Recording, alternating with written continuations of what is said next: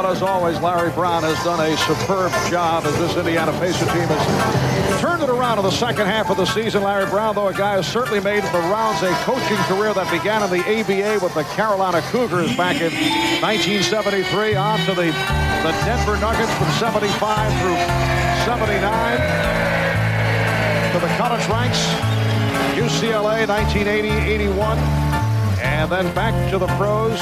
A brief stint with the New Jersey Nets in 82-83. To the University of Kansas, he won a national title led by Danny Manning. Back to the NBA, San Antonio from 89 through 92. Then the Los Angeles Clippers. Beckham spent a year and a half with the Clippers, and then it was on to Indiana where he took over for Bob Hill. Some people have said that Larry Brown coaches like he's double parked. He has not stayed yes. anywhere too long, but wherever he has been, he has turned them into winners.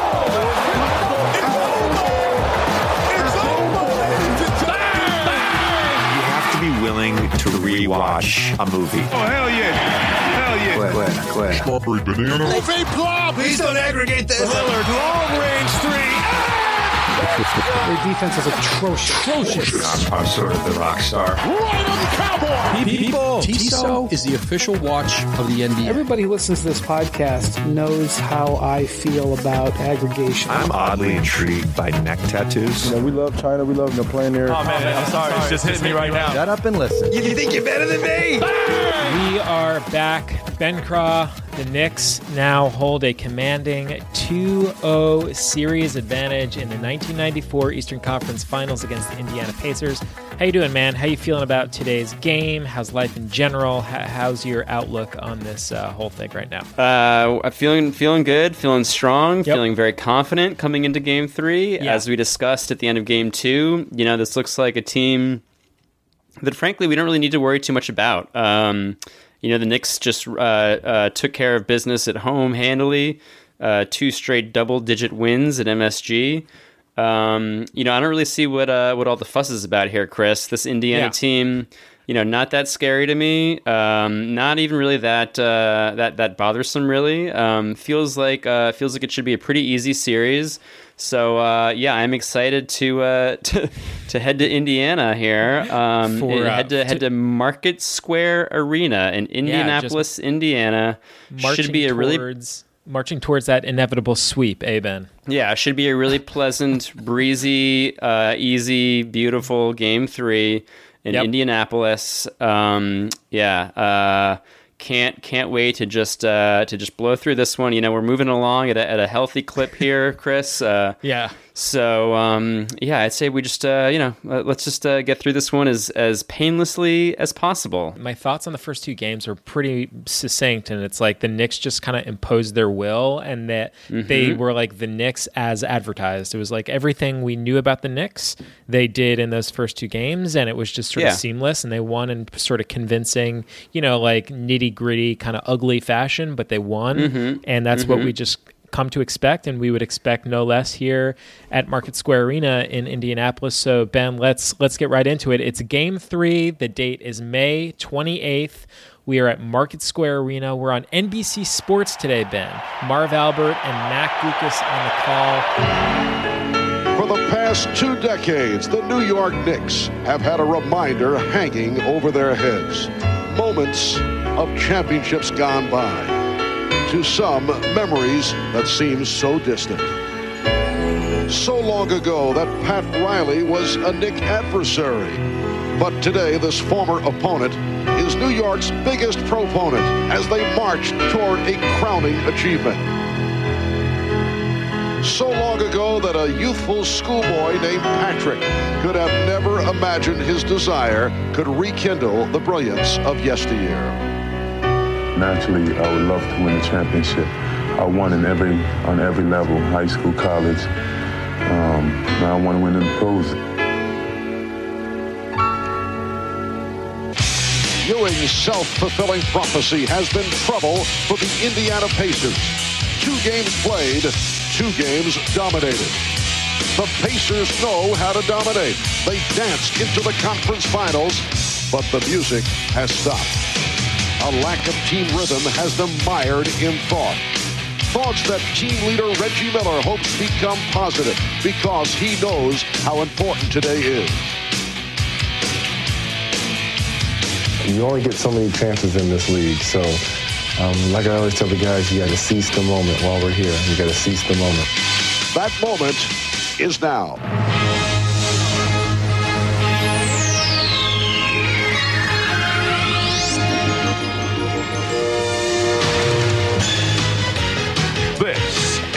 NBA on NBC.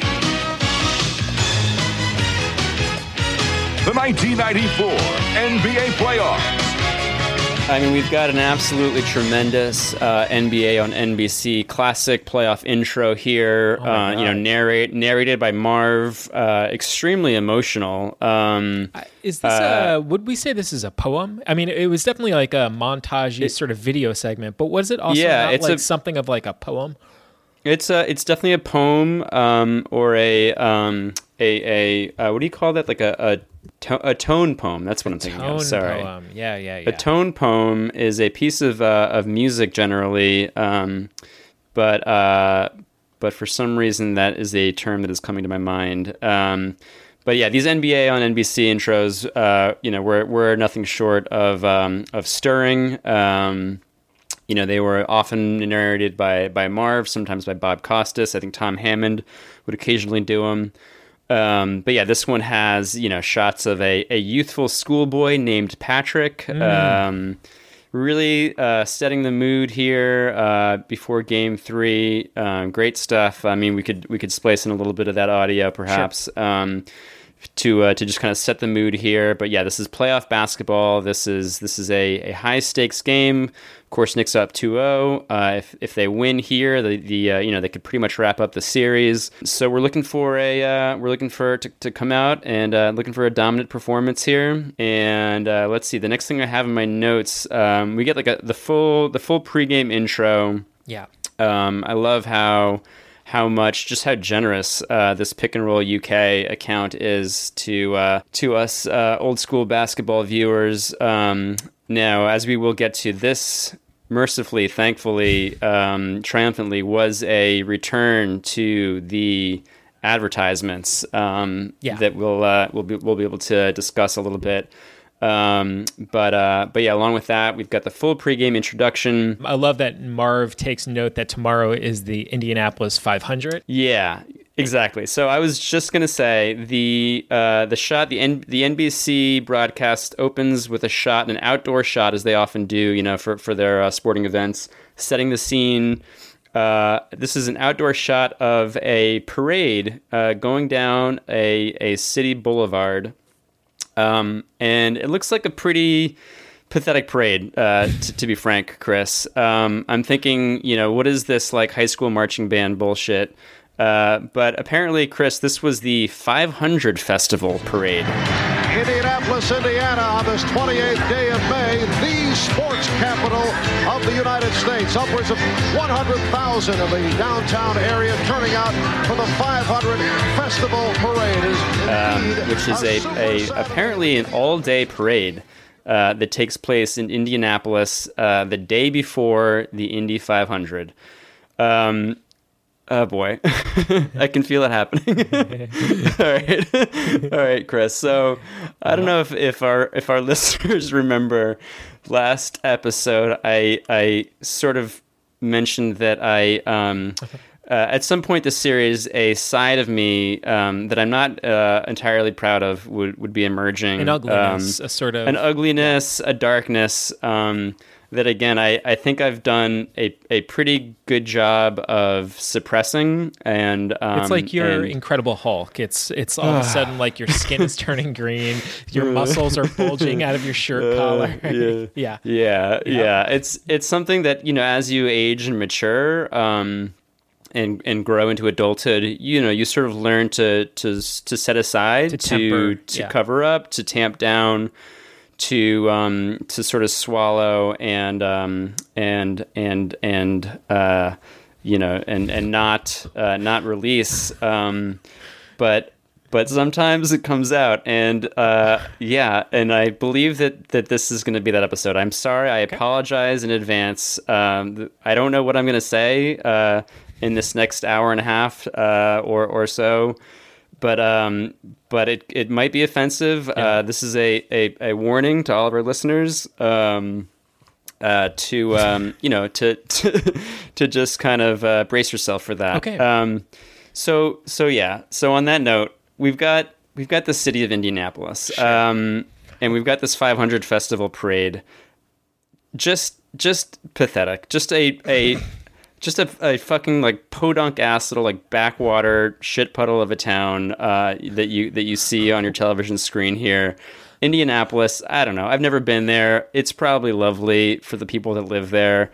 I feel sorry for them, frankly. Um, uh, just the second I, I, I take in these images, um, I just feel, you know, just a, a feeling of, of, of just kind of like ickiness and, mm-hmm. and, and a little, little bit of nausea creeping up, mm-hmm. up my throat. Um, and uh, yeah, um, it, I just I just don't want to. I don't want to have anything to do with the city. And here's a, here's a question, Chris. Okay. Um, when you when you sit down to to watch a uh, a basketball game, uh, when you when you sit sit down on your couch, you turn on your television, you tune, you know, you you, you check your local listings, uh, you you know, you you, you pick the uh, the uh, you know you set aside some time in your day or your evening. Um, you turn to the appropriate channel at the appropriate time to watch an NBA basketball game. What is the sport that you want to watch? Uh, I I want to watch basketball. basketball, really? Yeah. You don't want to watch. You don't want to watch NASCAR racing, Chris. You want to watch basketball when you tune into a basketball game. Yeah, I'm looking to watch basketball during a basketball interesting, game. interesting, Yeah, and yeah. that's because you're you're a basketball fan. That's you're right. not a fan of Racing, I mean, you know, racing, no. may, maybe maybe you are a, a, a fan of that sport, but um, but that's not the sport that you're. yeah, no. really. Even, even if I was a fan of car racing, which to be clear, I'm not. Uh, when I turn on a basketball game, I want my expectations fulfilled. I'm looking to watch basketball, not car racing. Yeah, yeah. You want to consume the the sports entertainment product known as as NBA basketball. Yeah, because not anything not short fucking, of that would be what we would call deceit. That would be deceitful if someone yeah, said this is a basketball. false game." advertising. Yeah, there's uh, you know there's laws against things like this. Um, uh, this is this is basically a hate crime that that's being committed.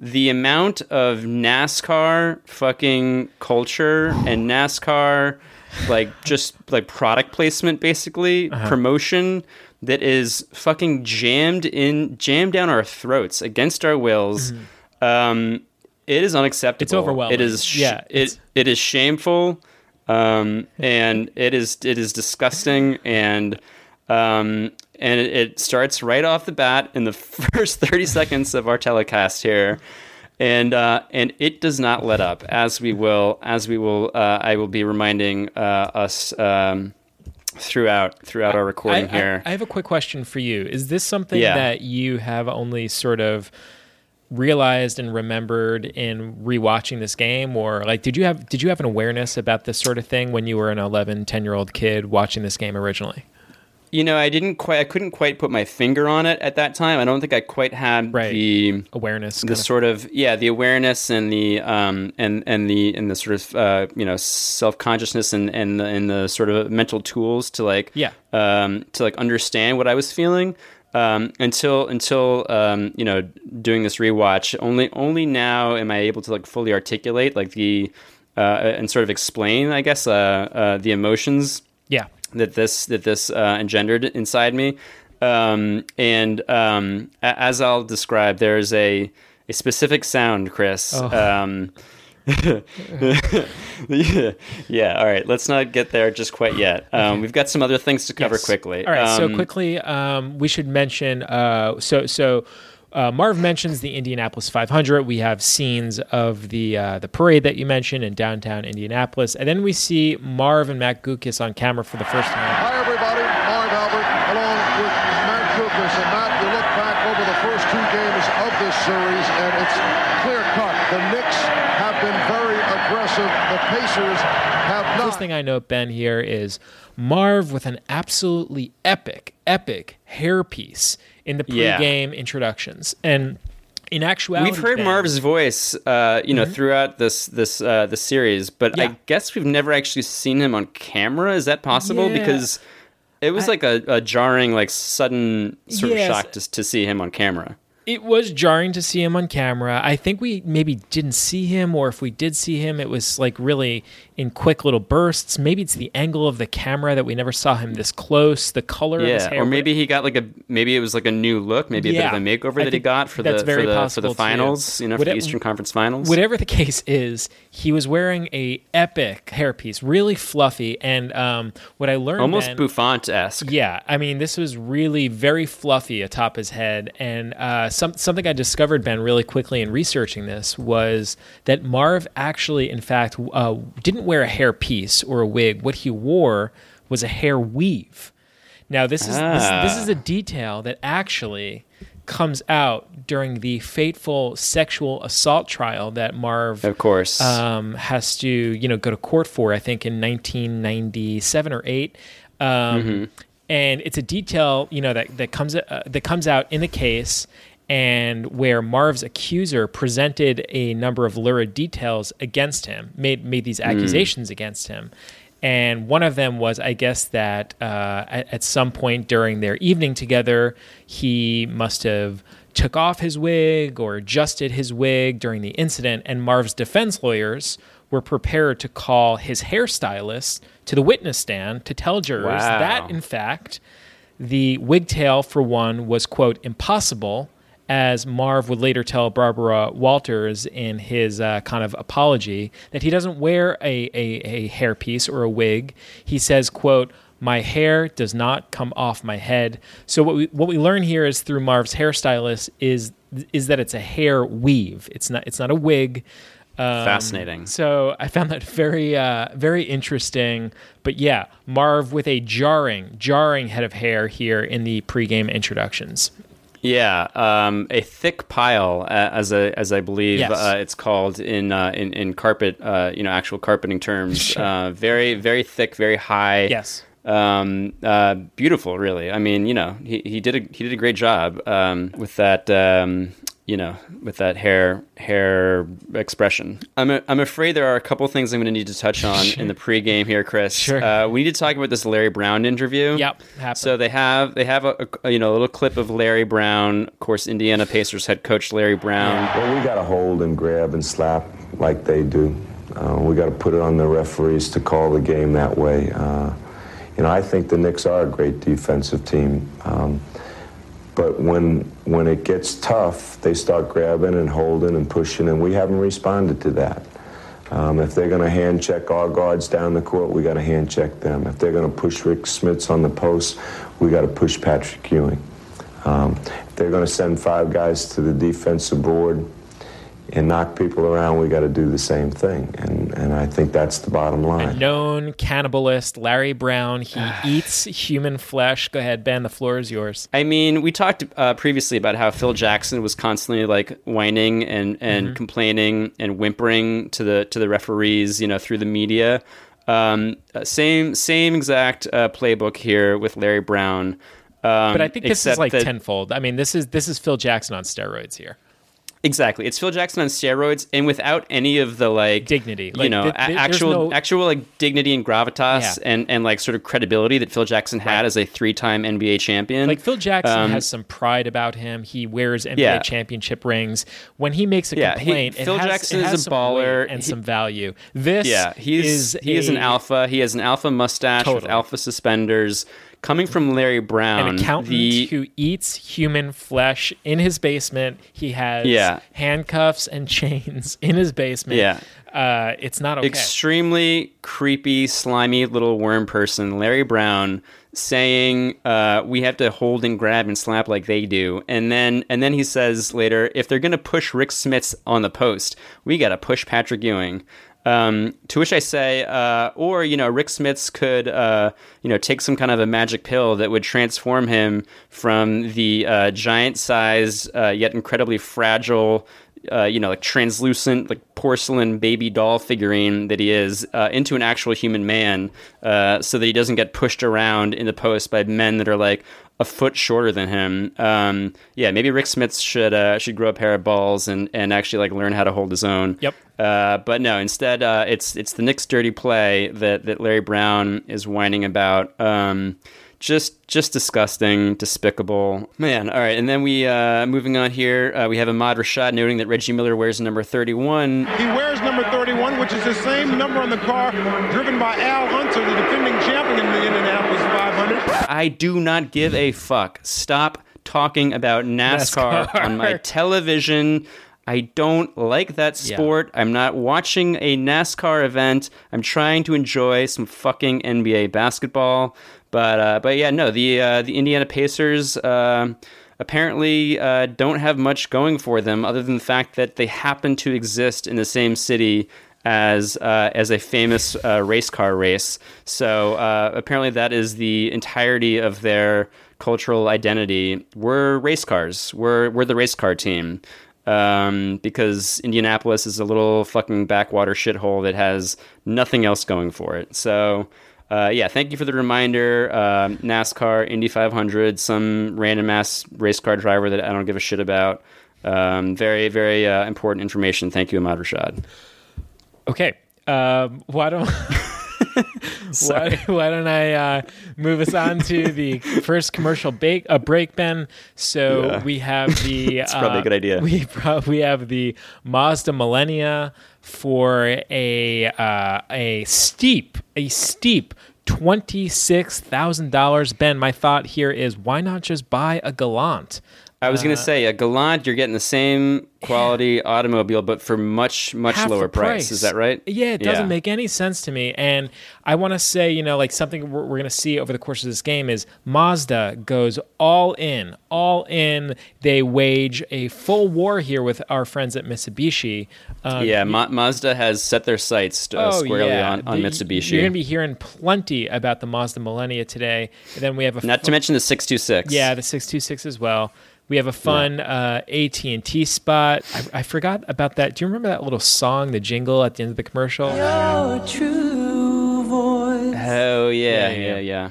All right, then back at Market Square oh, Arena. Okay. Whoa, hang on, Chris. You forgot about the third commercial in that ad break for NASCAR.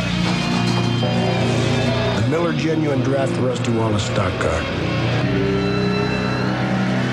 See it hear it.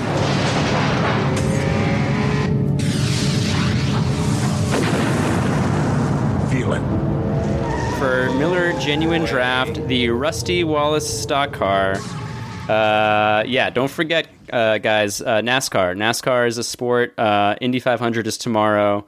Uh, Miller Genuine Draft, uh, the Rusty Wallace stock car, a, um, a big fan favorite there. Oof. All right, back at Market Square in the pre-game introductions, I just make note of this absolutely despicable uh, Reggie Miller dance routine. Ben, we should Ugh. talk about Ugh. it. I don't think that this is something that Larry devised following the introduction of the Pacers. And a little twist now. We're seeing a new dance step because we monitored this right throughout the earlier rounds of the playoffs. Well, maybe Reggie Miller then. Uh, his partner there have come up with some technical adjustments of their own. But yeah, how would you describe his dance routine here? I would say there's a lot of clapping. So first of all, he's dancing with who? Haywoode Workman.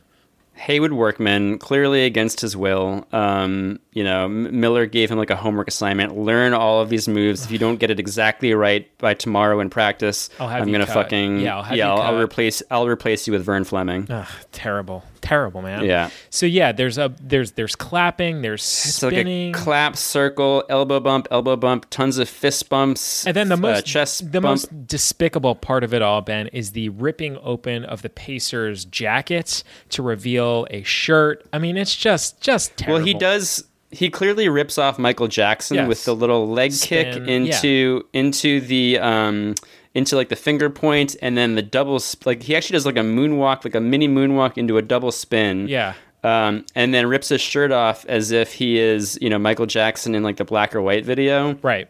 Um like you know screaming on top of the car. Um, and uh, yeah, newsflash, Reggie Miller, you are not Michael Jackson. Yes, you can't dance like him. You look ridiculous and pathetic. Michael Jackson, um, no doubt, a huge fan favorite here in Indianapolis with the NASCAR crowd. Uh, yeah. yeah, I mean, he would. Uh, I, I have to give him. You know, to be fair, uh, MJ was in fact a, an Indiana native, of course. You know, growing up in, in uh, being born and growing and born and raised in Gary, Indiana. Was he really? Um, I didn't um, know that. Yeah, yeah, that's actually true. Um, wow. But it doesn't. That's no excuse. There's no reason why uh, Reggie Miller should have, um, you know, used that. Um, to uh, to to to justify these pathetic, like frankly embarrassing to look at uh, dance routines. Uh, yeah, pulls yeah. off his his warm up like it's like some like you know t shirt that he's ripping. Uh, it just looks like a big fat idiot. Yep. Quarter one. Let's just scream out any sort of uh, things we note here. We're going to try to get through the first half of the game as quickly as possible. first thing for me, man, is just, uh, you know, I'm feeling optimistic. I'm feeling positive here. And the first thing I note is just, I love these Knicks royal blue jerseys. Man, like, yeah, just, yeah, I they think, look good on the road. I think it's the first time we've seen them in this playoff run play a road game, if I'm not mistaken. And so, it, uh, no, game five, game three three, the the Kukoc buzzer beater was in Chicago. Okay, that's right. Well, anyways, it's yeah. been a while since we've seen them play in the Blues, and they just mm-hmm. they they look great. They they look, they really yeah. look great. And then the second thing Agreed. I have down, man, is oh my god, Ben, I don't know what it is. If it's that pale hardwood of the court, if it's seeing the name Market Square Arena, the font on the floor of the court, but all of a sudden it's rushing back to me the hate, the ugliness, yeah. the hatred that I feel for this team. It's yeah. there's something about it's so weird, man. It's like this sense memory thing, like just seeing that court, the font on the court, the the, the, yeah. the color of the court, those jerseys, yeah, the, like the paleness of it, and I feel like the crowd was also extremely yes. pale. Oh, dude, like a lot and of the crowd was so so fired up. The fans were absolutely rabid to start the game. Yeah, I will say the atmosphere is rowdy. It feels a lot like you know, like a college, like you know, pavilion uh, type atmosphere. Yeah, man. Um, I wrote like almost. I hate these fans so much, but Ben, I also have such like profound respect for them. I understand that sacrilege I to can't, I can't say I can't say I share that opinion, Chris. but, I have no I have zero respect. I know you have zero respect for them, but I will just say that in these fans, I I understand their their their passion. I understand how much they love their team. Um, and these people at the top of the game are just rowdy, man. They are as rowdy as possible to start this game. Yeah, it's true. No, the atmosphere is palpable. Um, it is really like a night and day, you know, feeling from from MSG. Um, as you said, like the, the memory came came rushing back. Yep. Um, in a in a way that honestly I didn't even really fully I wasn't prepared for. Um, it was it was much more visceral yeah. and uh, and and kind of like deep seated than than like any sort of um, any, anything that I that I could have imagined really. Yeah. Um, and who boy, okay, here we go. Reggie Miller. That initial Reggie steal and then streaking layup on the first possession of the game. The Knicks, uh, the Pacers mm-hmm. are up two nothing. That to me, I felt like kind of set the tone a little bit for you know just getting the crowd into it, getting Reggie on the board early. It's like okay, mm-hmm. you know, like this is going to be a different game. This is going to be a different version of the Pacers. This is going to be an uphill battle for the Knicks here. There's there's a lot of momentum early on in Indiana's corner. Yeah, and they're uh, they're full court pressing. Oh my god! Right up right off the bat, uh, very first Knicks possession, we get a we get a full court press. Um, yeah, uh, Derrick McKey scores early, which is a sign of trouble since he was completely silent right. through the first two games. Uh, so once he, you know, if he's going to get going, uh, you know that's that's gonna that's gonna create some problems. Right. Um, yeah, uh, Pacers jump to an early six nothing lead, first two minutes of the game, and then I, I have here Chris in my notes. There it is. This is the sound, the sound from my nightmares, Chris. This is the sound. Oh God. yep. It's a sound that I knew was coming, but I, I, I thought, you know, I, I, I hoped against hope that maybe you know, maybe it wasn't real. Maybe it was something that I hallucinated. Maybe it was an actual nightmare I had as a child that didn't exist in real life. Maybe, um, you know, maybe it was all a dream, but but in fact, no, it was real, Chris. I am talking, of course, about the Market Square Arena race car sound effect. So you remember these car sounds as a child? Here's the thing. I remember them very clearly. I remember uh, constantly, constantly talking about them with my father, Kevin Craw, about how much we hated them, about how annoying they were, um, about how and like. So I remember like we had a we had a pretty big TV. Uh, my dad was like a like a kind of an audiophile um, back in the day. He had like a big record collection, so we had like a like a pretty sweet like surround sound uh, you know, like speaker system in our living room um, in uh, in Wilton, Connecticut, in 1994. You know, pretty good audio setup, so you could really, uh, you know, watching this a sporting event on that TV was was pretty great. Um, and I I almost want to say I'm not sure if it was just like a feature of uh, of our of our like surround sound speakers or if it like um, was if it translated to like the actual arena, but I could swear that the race car sound effect actually traveled from like left to right speaker, like it almost like it went around. I don't know if I'm just like totally like making this up, No, but I, I- like in my head it was like like the sound actually went in a circle Like in the arena. Yeah, yeah. Like it went around like a like a racetrack. Um, or maybe it was just like something that like an effect that I like kind of created in my head uh, through like actual like madness, like like like a mental break um, that I had, where it just felt like it was going around and around in my ears. Uh, I'm not really sure about that. Um, what I am sure of is that I definitely remembered it, and it and it was one of the most infuriating uh, things to to ever experience. But Chris, Chris, rewatching this game, it was so much worse than I actually remember. I, I mean, I don't know. Again, maybe it was just like, maybe it's just like a, a thing that's faded with time. So maybe it did make me as angry as this, you know, as as an 11 year old, and I just kind of forgot. It just faded with time. But, but man, rewatching this game and hearing that sound, it was so much more persistent and so much more infuriating than I really I really had any idea it it, it could have been. Um, and uh, yeah, we're gonna we're gonna have to like kind of keep talking about it sort of throughout this um, because that to me was the literally like the defining sort of feature, uh, like the, the the takeaway from this entire game was the Market Square Arena race car sound effect. Um, yeah. I noted it every time in, that, that I heard it in my notes. Um, so um, just to be in, as annoying as possible, like I, I, I feel like in order for me to, to like fully deal with this, um, because as as we all know, this is a therapy session for you and I. In order for me to work through these feelings, um, I'm going to have to kind of um, place some of the the burden of of this like onto our listeners and onto you, Chris. I apologize again in advance. Well, but Ben, I'm going to have to just keep. This podcast has always, in part, been about you know healing you.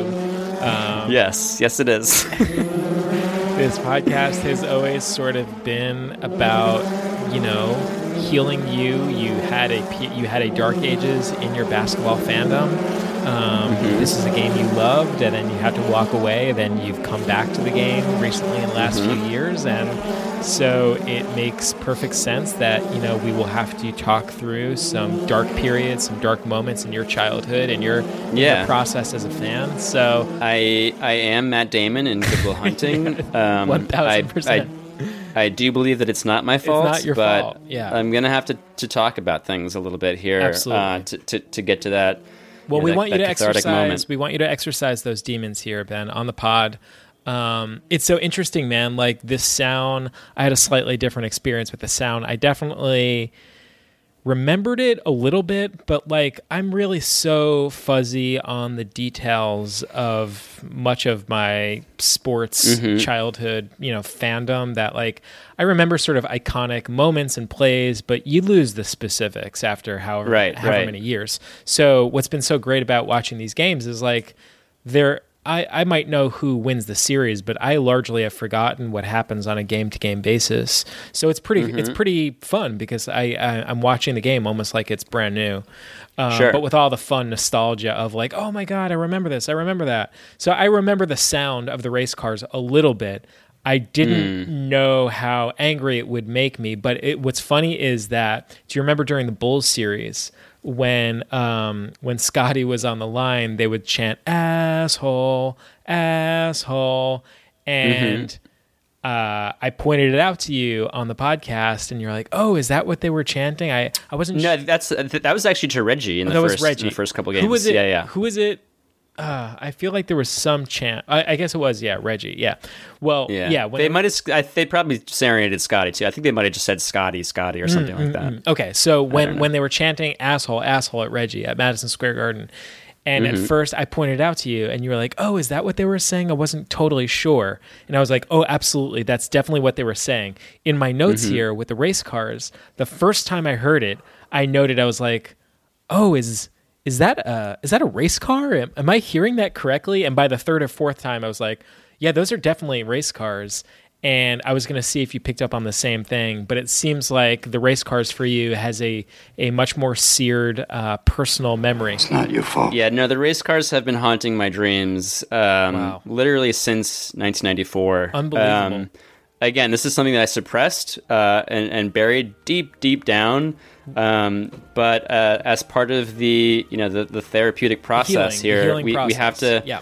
Yeah we have to we have to face those demons. We have to reopen those old wounds. So uh, we are going to do that right here. Ben, we are um, looking on the, the race pod. car sounds squarely in the eye and saying, "Yes, we are. You, this you is not hurt me anymore. You can't hurt me is... anymore." As Ben Affleck would say in his note that he would put in the fireplace during Surviving Christmas. I forgive you. You can't hurt me anymore. I forgive you. Yeah. This is a this is full immersion therapy here, Chris. We are facing our phobias uh, in order to overcome them. So uh, so yeah, let's see. We're still early in the first here. Um, we've got about nine minutes left. Uh, it's eight to two Indiana. Miller scores a tough layup yep. Uh, in the open floor, one on one break versus Starks. Knicks get the ball, and we get more race car sounds, Chris. More race car sounds. Um, this is like not more than a minute after the initial race car sound uh, happens. Um, so it's sort of like I didn't. I like I, I remember the race car sounds, and I was like, oh yeah, yeah, those are really annoying. I think they, you know, they they would kind of like sprinkle them in here and there you know, maybe like during timeouts or something like that, or like maybe like you know every couple you know couple times a quarter, or like if there was like a really big possession. I did not remember how fucking heavily, heavily they leaned on these fucking race car sounds. Um, it's worse than you remember. So, Is that, that that's what you're saying? So so much worse. Wow. All right, let's move on though. Okay. Um, 20 minutes in, we've got our, our first ad break. Dream Team 2 coming this summer on NBC. So we have Dream Team 2, mm-hmm. Reggie promoting Dream Team 2. Reggie featured as the star of Dream Team 2. Very cool. To Ocean Spray Lemonade hockey commercial, which we've seen we before. love that one. We're familiar yep. with that guy. Covered that before. We yep. have the Mazda truck towing an airplane. Is that correct? Mm-hmm. Yep, towing an airplane. Uh, I wrote in my notes, okay, sure. Okay, I guess that's possible. Then we have the Mazda 626. The Mazda 626 is a beautiful car. You know why? Because even with its six cylinder engine, it costs less than a four cylinder Camry LE. That's beautiful. Ben, this costs less than a Toyota Camry LE. That is Mazda correct. Yep. 626. We have a Pizza Hut commercial. Any medium specialty pizza is $7.99. Any second pizza is only five bucks. Mm-hmm, mm-hmm. We have a Nike commercial in here. Legend has that um, um, Willis Reed came down to the pro record one day, right? And um, Willis Reed was, was posting up helicopter Herm. Willis Reed got the ball did a drop step into the paint, three, you know, the three seconds, pumped on Helicopter Herm. Helicopter Herm jumped up. Willis Reed was waiting for Helicopter Herm to come back down so he could take his shot. Obviously, you know, a good pro move, you wait for the man to come down, you try to draw the foul. Helicopter Herm never came back down. you know, just kind of like a cool like uh, throwback to like you know set like uh, classic '70s like kind of street ball or '60s street ball for that matter. Yeah, yeah, very very uh, very much enjoyed that uh, that Nike spot. All right, back at Market Square Arena, Ben. Yeah, it's crazy to me that three-time NBA champ Byron Scott was just cut from the Lakers. It's crazy to me that I know. he was just yeah. cut and wound up on the Pacers. So we we see a shot of him here. Team meeting that the Pacers had yesterday as Smits is able to hit with the hook shot, and Indiana leads 12-7. Rik Smits drops a hook shot, 12 to 7. Indy is up. About 6:40 Mm-hmm. left in the first quarter. Charles Smith is playing well. He hits a pair of shots. And then he throws a, s- a awesome out, uh, outlet pass. John Starks behind the back to Charles Oakley. Nicely done. And the Pacers now lead by three. Um, there's a fast break where uh, where Smith grabs the board and, and throws a huge outlet pass down to Starks, who kind of flips it behind his his head um, to a to a wide open Oakley. Great play by uh, really really created by the uh, the outlet pass by Smith. Yep. Um, so Knicks are trailing at this point, 14 to 11. I have in my notes. Matt Guokas points out that Starks still not himself, playing at about 65 percent according to Matt Guokas. Uh, just doesn't have his legs under him. That's right. Um, which is really important to remember because yeah, he did not have a great series uh, yeah, he's against just Chicago. coming up, sh- Hadn't he's coming played up well. short on a lot of these shots. It just seems like yeah, he all of his jumpers, he's catching front rim. Yeah. That that missed dunk that we talked about in game, Right. I think that was game two, uh, where he just had no lift uh, on, on his jump. Um, so uh, yeah, thank you, Matt Guokas, for reminding us that Starks is really still playing, uh, pretty injured, pretty banged up. McKey backing Smith. Derrick McKey is fouled by Charles Smith. Derrick McKey hits a pair of free throws. Uh, 16-11 Indy. That's right. Up three minutes Yep. and change left in the quarter. Yeah, and I have in my notes here uh, directly following those McKey free throws, uh, more race cars, Chris. We have a nu- we have more race car sound effects. Um, it is we ha- I mean I don't know if there's a way to find like a clean find, audio. I'm gonna find a clean version of. Yeah, we should probably just like have the race car sound effect maybe going throughout this entire episode, um, just so that we can drive people as fully fucking like blinding red rage insane um, as as I uh, felt um, watching this game. Um, but uh, but yeah, moving on here. Uh, we've got. Uh, sorry, I'm trying, trying to calm myself down. Yeah, no, no. We have Smith and Charles Smith getting tied up on a jump ball, and then we're gonna cut to commercial here. Kicking kicking things off with the Ice House. Hello from Plank Road, where our man Paul has gotten lots of calls and letters asking, Is ice beer really beer frozen like ice? Nope. Paul says that would be beer on a stick, not an ice beer. Ice House is ice beer. Ice brewed so there's never any watered down taste, just more of what you want in a beer. Ice brewed Ice House. It's not frozen, but you can sample a frosty cold one almost anywhere. Thanks and enjoy. Ice Ice beer by Ice House. Dan, what's what? What do we have happening here? We have beer on a stick is not ice. beer? Well, no, no, no. We don't want beer on a stick, Chris. Beer on a stick is bad. Um, that's like a popsicle made of beer. Gotcha. Uh, no one wants that. Okay. Um, that's that's not going to be uh, enjoyable. But but we do want our beer to be really cold. What's fun about the beer on a stick is that the foam of the beer has also frozen. Did you notice that? right? Sure, sure. We all know that you know that that that's physics. Kind of Uh, looks like foam will freeze. Yeah, it looks like one of those orange creamsicle pops that you would get. You know what I mean? hmm But yeah, we don't want the beer on, the, on a stick, but we do want our beer to be ice cold, um, as cold as possible, up to the point uh, just before it becomes beer on a stick. Uh, and, and Ice House beer will, will provide that. It is uh, it is very cold. Uh, as we all know, the colder the beer, the better it is. Um, Sure. So this this beer is ice brewed. Uh, which means that when it's brewed, it's there's ice, so it gets extra cold, and uh, and I would assume it just remains cold. It does the, the, the beer never goes below a certain temperature. Oh wow. Okay, so ice is sort of inherently part of the DNA of the beer itself. Mhm. Okay, great. All right, then we move on to a Mazda Millenia commercial. Again, Mm. Mazda is waging a war here, folks. They are they are Yeah. going right at our our friends from Mitsubishi. They're going right at the Galant. Once in a blue moon, something comes along that alters the status quo. In the new Millenia, you'll find doors that swing on Teflon, not grease. You'll find a unique steel spine that makes the cabin exceptionally rigid. In fact, you'll find a luxury sedan that rivals Lexus and Mercedes. But because it's not sold in a luxury division, you'll find the Millenia starting at just $26,000. The new Millenia from Mazda. Mazda comparing themselves to a luxury vehicle, comparing themselves to luxury vehicles like the Lexus, the Mercedes, and uh, they feel they belong in that sort of class.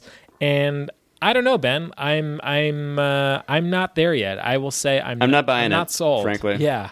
I mean, I love I love the new age music in this commercial. Yeah. You know, it's very soothing. It kind of puts me at ease. But boy, when I take a look at that uh, that that price tag, I mean, it's uh, very hefty, man. It's very hefty. yeah, not not so soothing and anymore. we talked about all the features in the Galant in the last commercial between the dual cup holders, between the oscillating, um, you know, you know, the headrest, between the armrest Mhm. that lifts up, Power windows. power windows, the trunk in the trunk. Um, I mean, Oh, yeah, hard to beat that for for a very affordable price. Yeah, uh, Mazda still has a little bit of work to do on me. And then we then we move on to a Domino's ad with Artie Bucco from The Sopranos. Did you catch this? Good night, Sal. Ah, thin crust.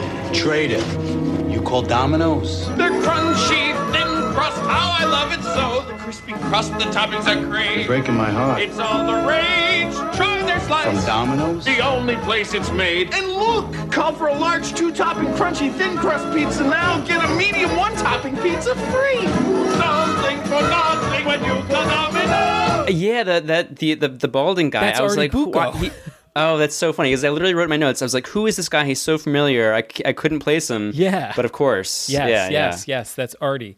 Um, so glad you were able to call that out for me because that was totally bugging me. And then, dude, after the Domino's commercial, oh my God, Ben. Touchstone Pictures, critics everywhere are saluting Renaissance Man. They're calling it very funny. He must have been toilet trained at gunpoint. A hipper, sassier Dead Poet Society. Two times. Penny Marshall's direction is superb. Watch the jewels. And Danny DeVito delivers. In the one summer movie that's being hailed a real crowd pleaser. Hell, Miss Mama, she's the queen. I did in the final scene. Renaissance Man, rated PG 13. National sneak preview Saturday, May 28th and Sunday, May 29th. I remember loving the movie Renaissance Man. Renaissance I- Man. I, honestly, I, hon- I, I honestly can't remember much about this movie other than that I loved it. yeah, I think I confuse it often with. Um, was it in the army now? Yes. Was that the Pauly Shore movie? Yes, yes, I, yes. I, I think I thought they were the same movie. One, of course, with uh, a Pauly Shore vehicle. One, a Danny DeVito vehicle. the army, Um, the army and war, I will say, was like ripe for comedy during the nineties. Oh, you, you throw some some some some funny some funny uh, uh, you know some some jokers in, into the army, and it's just uh, it's such a you know, fine that's- line, man. Because That's like, a slam dunk comedy Yeah, right there. You know, you got your stripes. Yeah. You know, you got your Yeah, it, uh, like it could be Predator or Rambo on one hand, but it it could also be like yeah, like you said, Stripes. It could also be Renaissance Man on the other hand. Dude, a hipper, sassier, Dead Poet Society.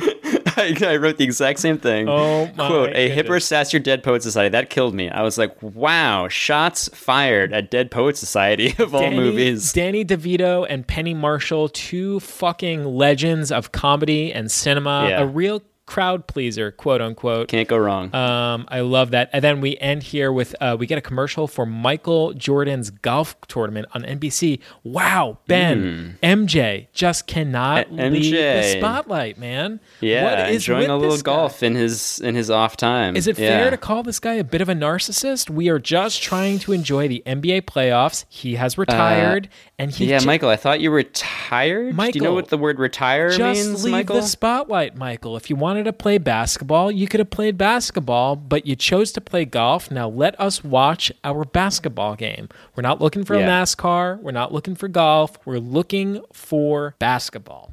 Back at Market Square, Ben, Greg Anthony is checking into the game for the first time, um, and Byron Scott is on the line. It is 17 to 11. Indiana is up with about two minutes and 10 seconds left in the Mhm. first quarter. See, I have here uh, uh, Knicks with their eighth turnover after Rik Smits intercepts an entry pass into Ewing. My goodness, Um, 35 minutes. I write, Ben. Is it? Am I, am I hearing something, or do you hear the race crowd sound effect over the PA system? Little did I know, Ben, that you have been absolutely tormented. Uh, I'm right on top of that in my notes here, Chris. I have more fucking race cars. Ag, make it stop.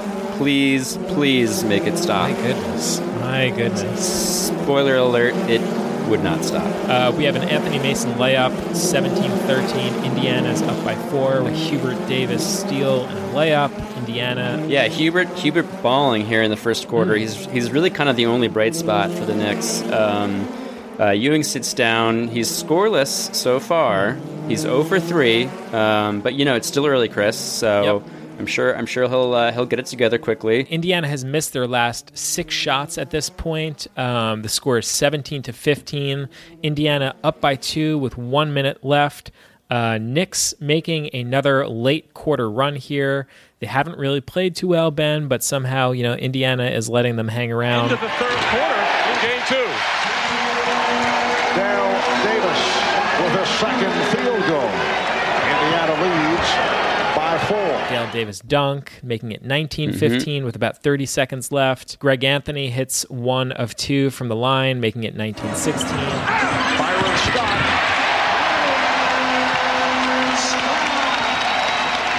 Pacers 21, Knicks 16. Byron Scott gets off a screen, connects for the Pacers. 21 16 Indiana. Yeah, hard And, hard drive uh, inside by Byron. Very impressive play. Flips it in. And then we have Hubert Davis with two seconds left. Time running out. Davis for three. Yes. Hubert Davis from downtown as time Yeah, runs two out. point to go. Huge three. Nails a three. Hubert Davis. Um, clutch. Really, really incredible that the Knicks trail by only two after what was a pretty ugly first quarter. So they go into the second trailing twenty one to nineteen. Yeah, Knicks look real sloppy here. Eight turnovers? Is that is that what Eight turnovers. Eight turnovers? Eight turnovers in the first quarter. Ewing is scoreless. Starks is scoreless. Maybe he has. Maybe Starks has one point on, on the line. I forget. Um, but yeah, he's been silent. Um, really, none of the Knicks starters outside of Charles Smith um, had done anything in the quarter. But the bench kept him in it with Hubert uh, and Greg Anthony. Uh, and uh, yeah, Knicks trailed by only two after a pretty bad first quarter. The Knicks have looked awful here. They're only trailing by two. I'm shocked that they're still in this, but here we go. All right, quarter two. Ahmad showing us how Oh, the PA God. announcers play the race car sounds. Ben, this is your Ahmad. this is your house of horrors here. Ahmad Rashad back at Market Square Arena here in Indianapolis. Now, while in most arenas, all teams have a song. Like in New York, they have the Go New York, Go New York, Go. Well, here, it's the sounds of the Indianapolis 500 that gets this crowd fired up. Watch this. See? Wait, you push it in, and then you push this.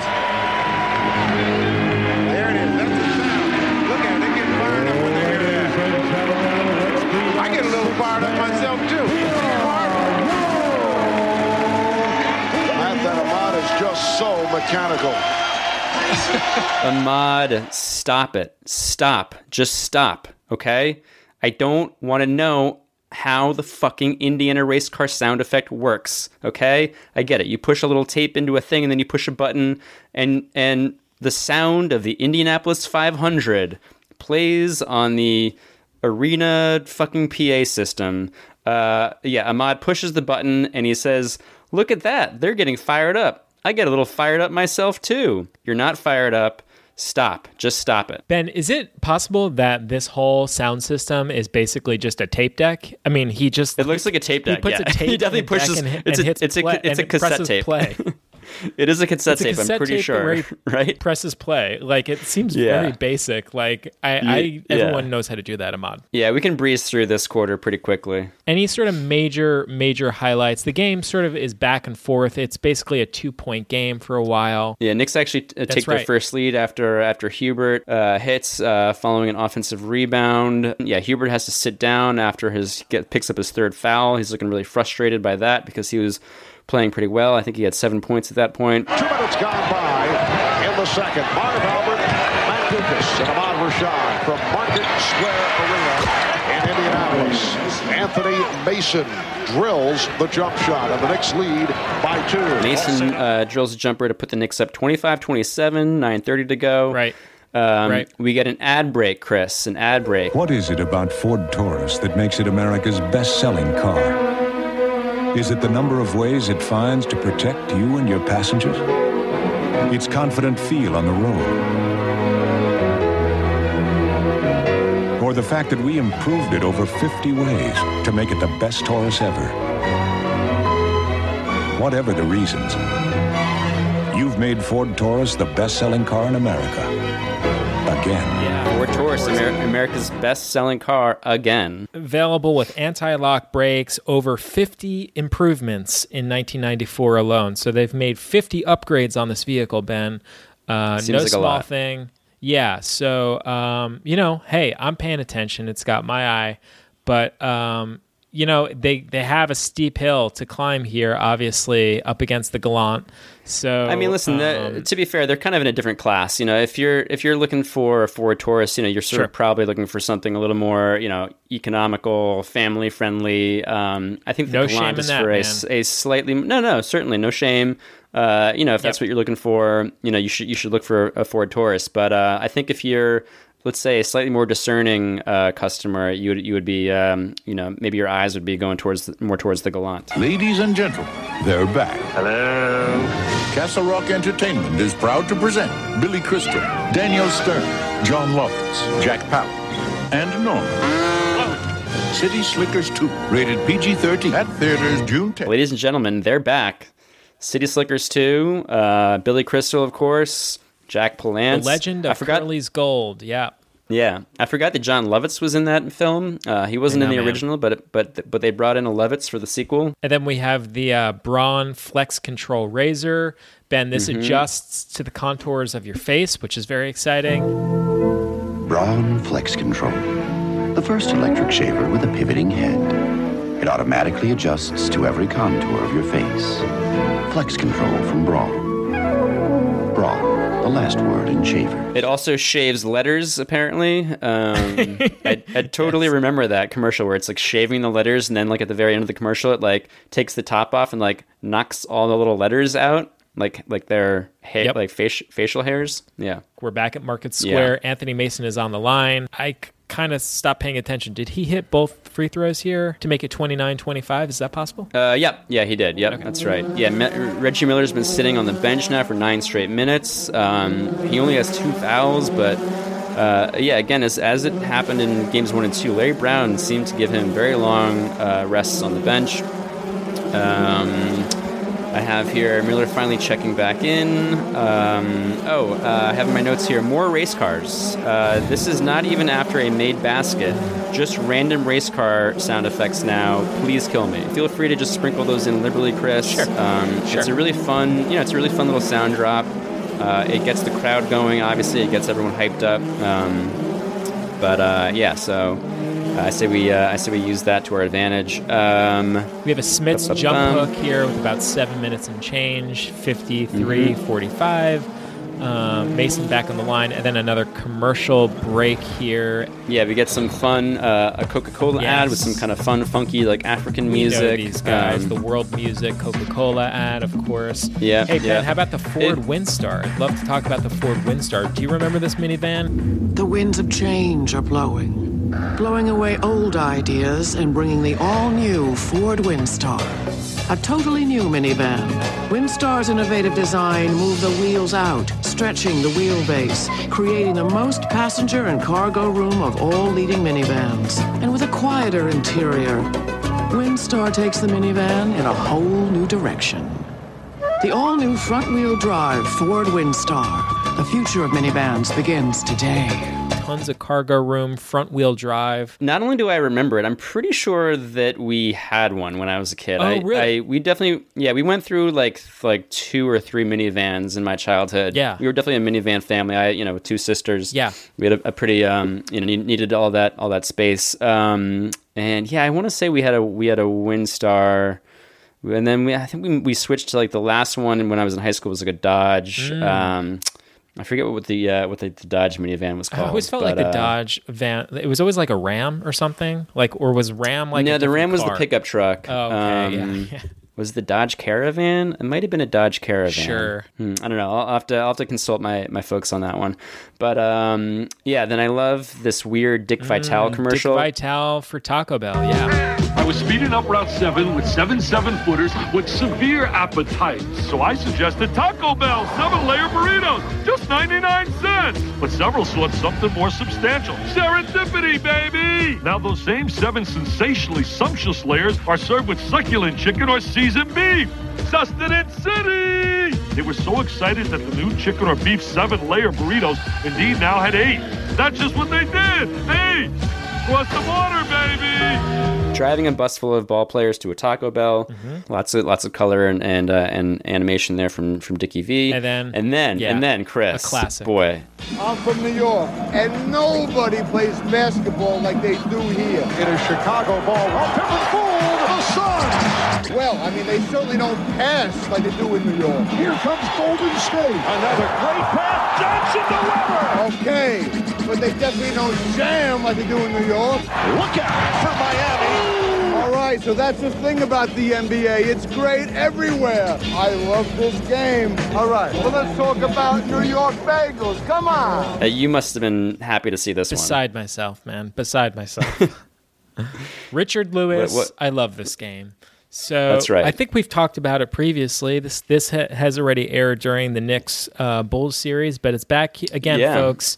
It's Richard Lewis talking about. We hadn't seen it. We hadn't seen it since Game One of Knicks Bulls, Hmm. but uh, you know that we, I thought maybe that was just a you know a, a one time thrill, but no, we're back. Richard Lewis. Oof, so good to have him back here, man. I love this game. Mhm. He's got the bagel around the the circumference of his face. Uh, just yeah, fantastic. the cam the camera work in that spot is is really just phenomenal. Just all all over the place, Yes. just going back and forth like a like you're on a, uh, a you know a boat on a party uh, bus or something. yeah. very very choppy waters. You know, yeah, Yes. slight, slightly nauseating, but um, but but great great effect. Back at the in the game now, Anthony clangs a three. So Knicks are still up at this point. They're up six. Smith's hitting a short jumper to pull within one. Uh, we get an ad break here, Chris, at 102.30. We check in with Bob Um, Costas. Is that it? uh, yep, this is coming up on the Prudential halftime report. Um, uh, not a lot going on. However, there's a, uh, a Molson Ice um, uh, spot here. Hundreds of miles to the north and 30 degrees south of zero lies Canada. Blasted by wind, buried by snow, and filled with ice. Molson Ice. Ice brewed by North America's oldest brewery to be a few degrees colder, a few degrees bolder, yet smooth as ice. Molson Ice.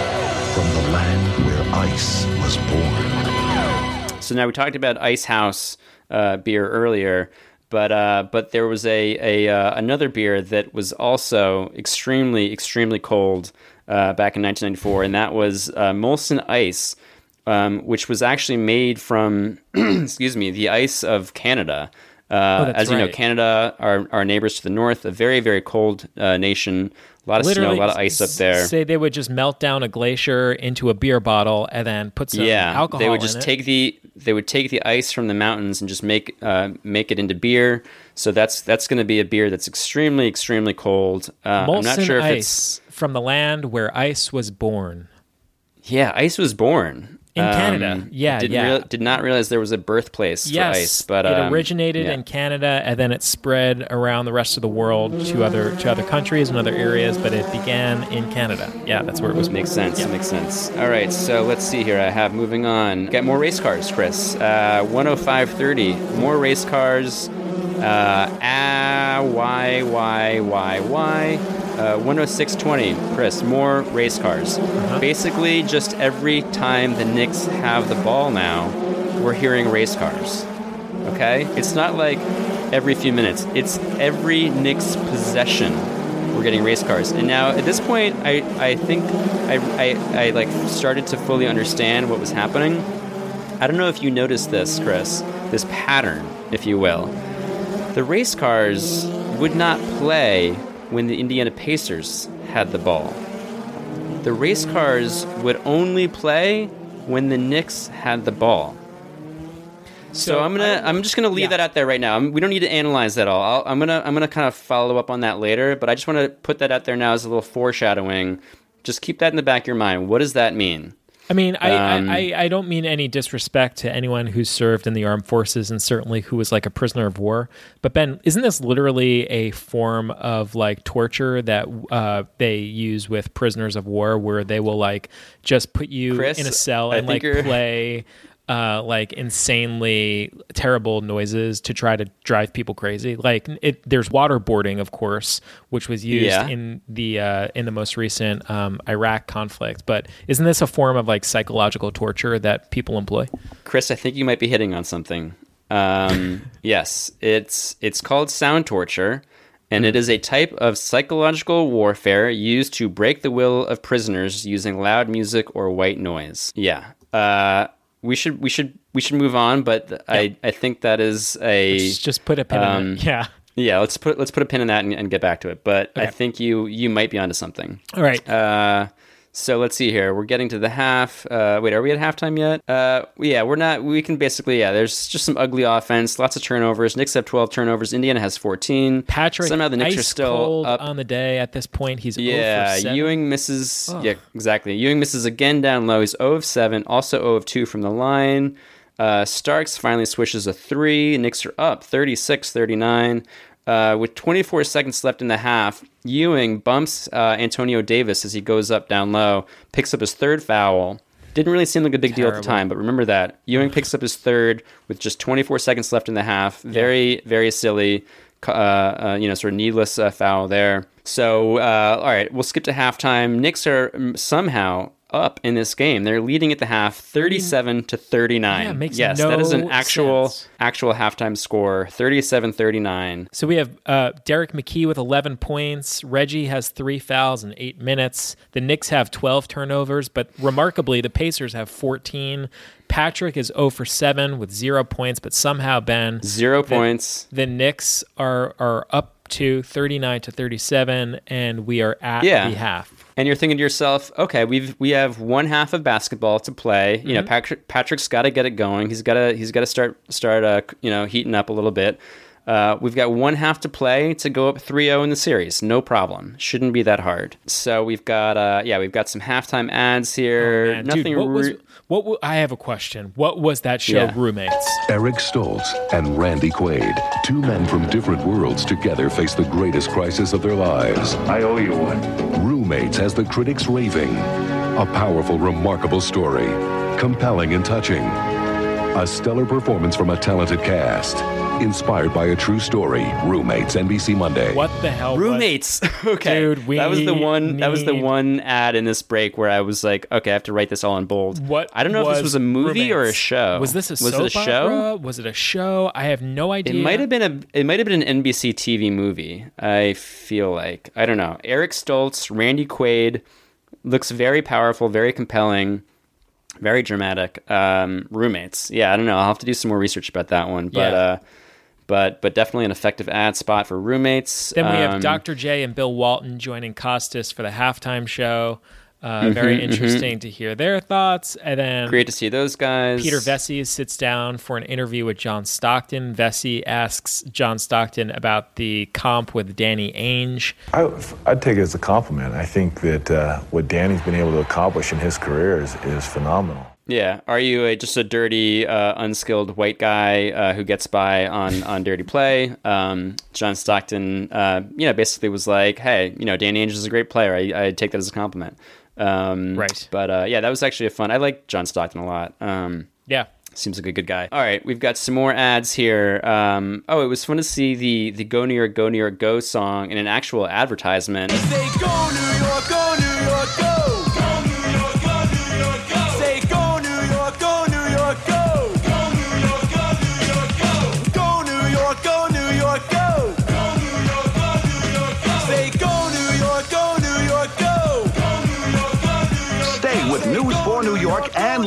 Len Berman for all the excitement of the New York Knicks. Right here on the home of the Knicks, for New York. Go New York, go New York, go. Go New York, go New York, go. Quick little uh, network bumper for uh, News for New York. Oh, I know, uh, man. Home of the home of the Knicks. Yeah, um, I thought that was cool. How much they uh, they really use that that theme song. Um, oh, we've got our uh, national Jeep sale, Chris. Held over, held over, a coast to coast savings event at your Jeep Eagle dealer.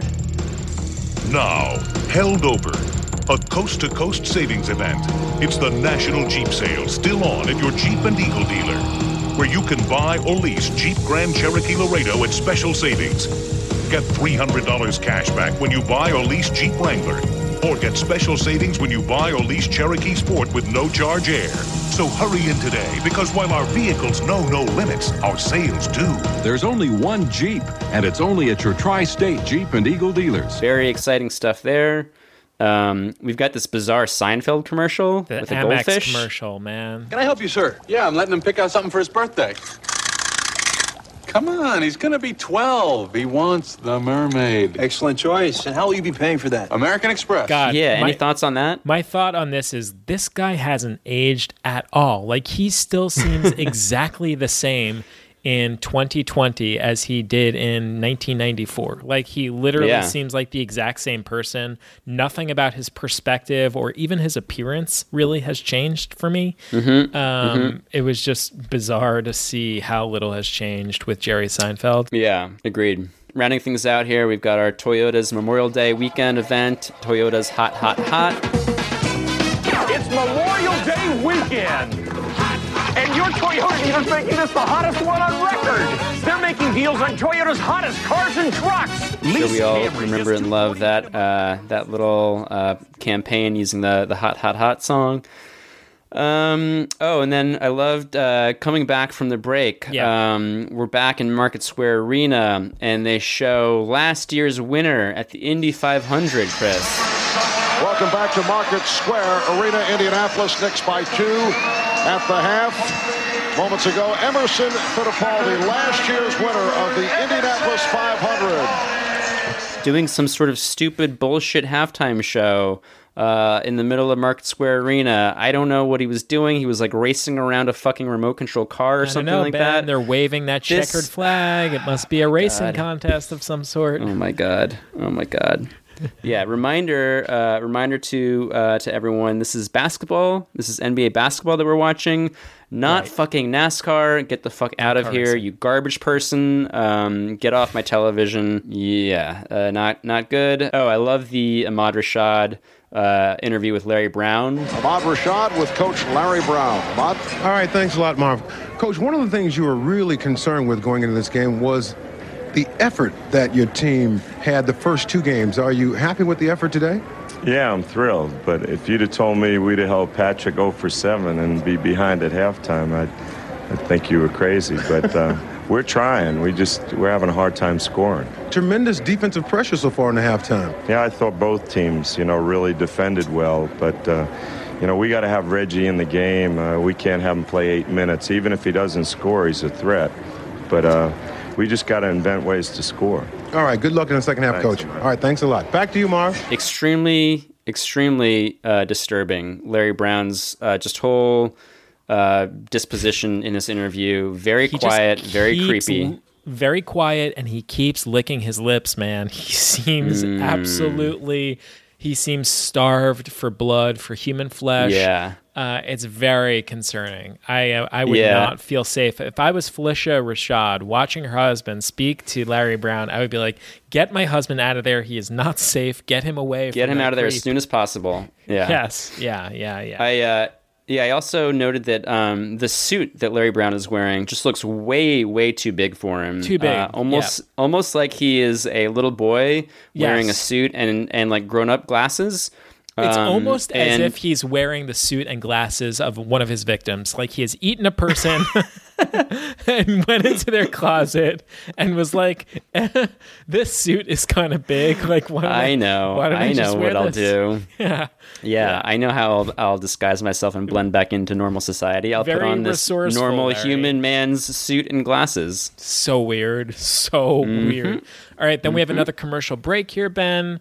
Um, we have commercials for the Camry, which has yeah, huge wall of awards and co- and, uh, and and accomplishments for the Toyota Camry. This Camry has dual airbags, is a V6 engine. Yeah, and also I w- I wasn't sure about this, but it sounded a little bit like uh, Martin Sheen narrating that that uh, Oh. Toyota Camry commercial.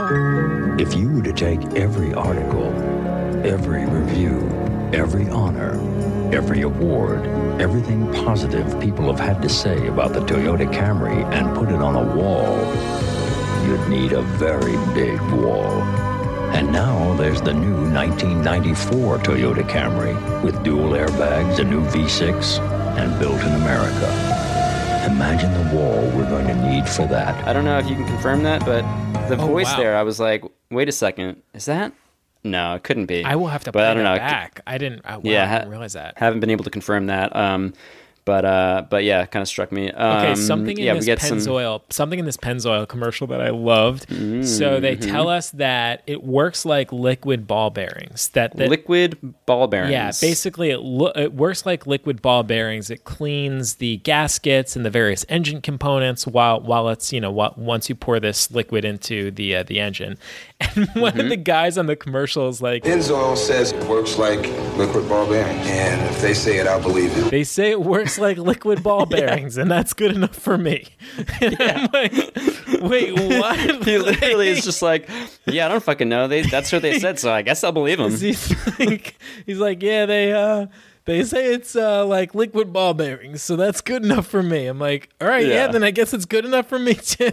Bang, put him in the commercial. The gist of that commercial is if you're not good at cars and they tell you that this is what it does, then yeah, then you should just believe them. Yeah, I mean, I hear liquid ball bearings, and I'm like, yeah, I don't know what that means, but I'm in. sign me up. Yeah, I'm in. Yeah, We have a Pizza Sounds Hut good. commercial. We see Paul Reiser and Helen Hunt on the couch. Oh man, I loved, I loved seeing seeing Helen and Paul just Brings you know back, just man. just just lounging on each other, just course. BSing. Our friends from Uh, Mad About You. Yep. You know how much this guy makes a year? Like millions. Yeah, but he's a great ball player. See, right there, touched his head with a towel. That that was fourteen hundred dollars. Well, he deserves it.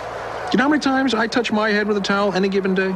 Several. And what do I get? Nothing. Just doesn't seem right. I know. You don't care.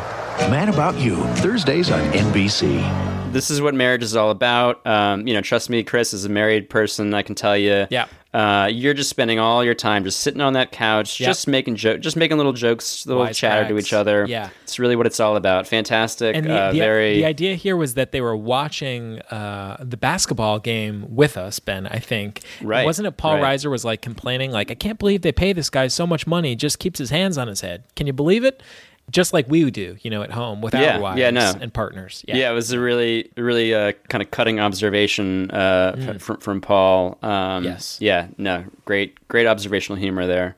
All right, back at Market Square, we are getting ready to begin the third quarter. 39 to 37. The Knicks are up by two. Um, we see some of the, Yeah. the, the the leading scorers of the game. And Charles Smith and Anthony Mason leading the way with eight points apiece. Um, uh, you know, obviously not much from Patrick. And then on the Indiana side, Derrick McKey leading the way along with Byron Scott. Uh, 11 points from McKey, Byron with seven. That's right, Chris. The third quarter begins with more race car sound effects. Please, please, please make it stop. Please, I I will do anything at this point to make to make this sound stop. Uh, but but I can't. I can't. I can't make it stop.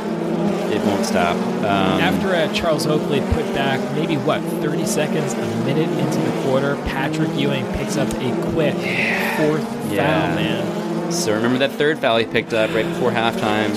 So this is a bullshit call. It's a loose ball foul on Ewing. He's trying to tip a, an offensive rebound. He's like not even really touching Derrick McKey, but they they call him for uh, for over the back, barely fucking touching McKey. Um, so he picks up his fourth. He's not happy about it. He's, uh, you know, the, the crowd is reacting. Uh, Ewing clearly yells bullshit at them as he, uh, you know, sort of waves his, his hands away at them. Um, so Ewing out, uh, you know, not even a minute into the quarter, as you said. Um, really, really just brutal. Oh, and then so the next note I have, and I marked this as an important one, Chris. Haywoode Workman is at the free throw line. Haywoode Workman, originally a second round draft pick of the Atlanta Hawks, in 1989. and he hits the first free throw. And in response to that, the Market Square Arena, uh, I, I would assume the same man who is responsible for the race car sound effects, plays a Woody Woodpecker laughing sound effect. Did you catch that? What? Okay. Yeah. I need to, One- I, I need to hear this for myself. Only six games with Atlanta moved on to Washington. Yep. One thousand percent. That's what it is. yep. Uh, Yep. Like, like what what it- what are they doing? Like what is this like nightmare funhouse they have created in Market Square Arena? Like what the fuck? Like this isn't like It's a house you would think that they would man. play that. It is a full on house of of horrors of psychological torture. Yep. You would think that that's the sound that you would play like when an opponent like misses a free throw, and you would play Like that when you're sound trying to torment to, someone. troll Yeah. to troll them. Yeah, yeah. But no, they're doing it for a made free throw by the home team. It just doesn't make any sense. It's completely upside down and backwards, and it is like driving me into the mouth of madness at this point. Like I just can't, I can't deal. I cannot cope with this bullshit. Yeah. Um, and uh, yeah, so I'm I'm just like I'm trying with uh, with uh, you know every ounce of my mental fortitude here to just hang on and, and gut this one out. Um, so uh, yeah, let's say- see. Moving on here. What the race cars are for you in this game, Derek Harper at the foul line is Oh, is, God. is my version of the race cars. And Derek Harper has yet to score. Derek coming off the impressive game two, 18 points, eight assists, six rebounds.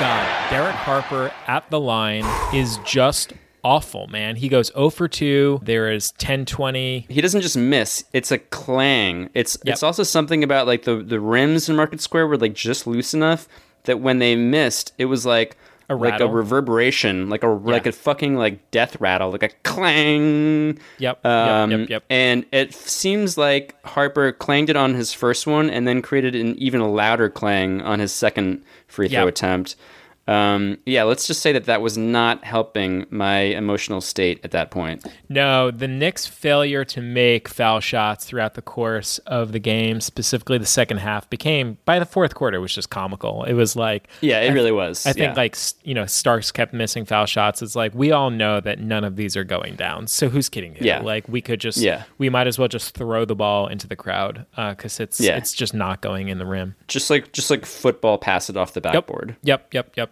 All right, let's march as quickly as possible here towards the fourth quarter. Any sort of major plays that you want to highlight here, Ben? Just call them out. Reggie Miller starting to heat, up. He Reggie hits a foot on the line three that only counts for two points, forty-eight to forty-four. Indy is up at this point. Reggie and Starks going. No, I think right forth. before that. Sorry, just real quick. Uh, I wanted to know Yeah. uh, Knicks have the ball, and uh, and we get more race cars, Chris. More race cars. And at this point, Yeah. also we have uh, Derek Harper taking a big elbow to the head and mouth area from Rik Smits. Yeah, that's right. Harper just is is comically He's bad not happy. from the line. Comically bad from the line. At this point, he is 0 for Oh, 8 yeah. on the series. 0 Yeah. for 8. I literally, I literally wrote a large ha ha ha ha ha in my notes as he hard clangs another free throw. Uh, yeah, 0 for 3 on the game, 0 for 8 on the series. How do you do that? That is like, I mean, that that is like sh- like Shaquille O'Neal. I'm not Yeah. sure missed like eight free throws in a row. and Marv uh, says it at this point, like he's like Riley is going to have to think about like whether he can keep this guy on the court because he's such a liability from the line. It's becoming a major They're like, problem. we, they might not be able to play him in the fourth quarter because Yeah. he can't hit, hit free throws. Yeah, yeah, Um, yeah, yeah. Uh, Miller hits a foot on the line too, Yep. uh, so it's 48-44, at which point we get more race cars, Chris. Uh, more race car sound effects. Um, this is with about 5.30 to go here in the third. I am just shuddering violently in my chair um, at this point. Uh, let's see, we get Miller uh, picking up his fourth foul, so he goes back to the bench. Uh, Marv notes, been kind of a strange game. Uh, yeah, yeah, Marv. Uh, if by strange you mean an actual living nightmare for me. Um, let's see, let's see. Uh, Harper's getting looked at on the bench following that hard foul. He's he's been bloodied uh, from the mouth. That's right. Um, Starks clangs another free throw, um, but hits the second. Let's see. Starks see. fouled uh, again by Dale Davis. Uh, hard Mhm, foul at the rim. mhm. Starks goes 0 for 2 from the line. Indy is now 11 on an 11-4 run since Patrick's fourth foul. Um, and you know, it just feels like the Knicks can't buy a bucket. They just like literally Yeah. cannot throw a ball into the ocean if they tried. Mhm, There's mhm. a pretty So wait, yeah, this was the yeah, yeah. You mentioned yeah the Dale Davis foul, Yep. and then uh, Starks proceeds to clank um, a, another two free throws. Yep, yep, two in a row. yep, yep. Oh for two. Um, yeah, difficult, difficult to watch at this point. Yep. Oakley and Byron Scott have a big time collision in the paint. Patrick Ewing's fourth foul. A lot of whistles here in the third quarter. That is number four on Oakley. And Byron Scott is shaken up. Mm-hmm. Scott is driving to the hoop and he looks banged up pretty bad. We take a commercial break and when we come back they reveal that he has like a badly bruised lower back. Yeah, he's got to go to the locker room. Do you want to talk about some of these commercials real quick? So we had Muggsy Bogues for Sprite. We hear uh, height is nothing, thirst is everything. Yeah, love the Muggsy commercial. Of course, we talked about Muggsy before. Quite the pitch man. Sure. Um, just just delightful. Um, yeah, Muggsy's able to. It's a Muggsy versus Goliath uh, scenario on the on the basketball court. Muggsy is able to jump over Goliath and do a double flip dunk. At the time, Muggsy, a man of small stature, was to battle the giant named Goliath.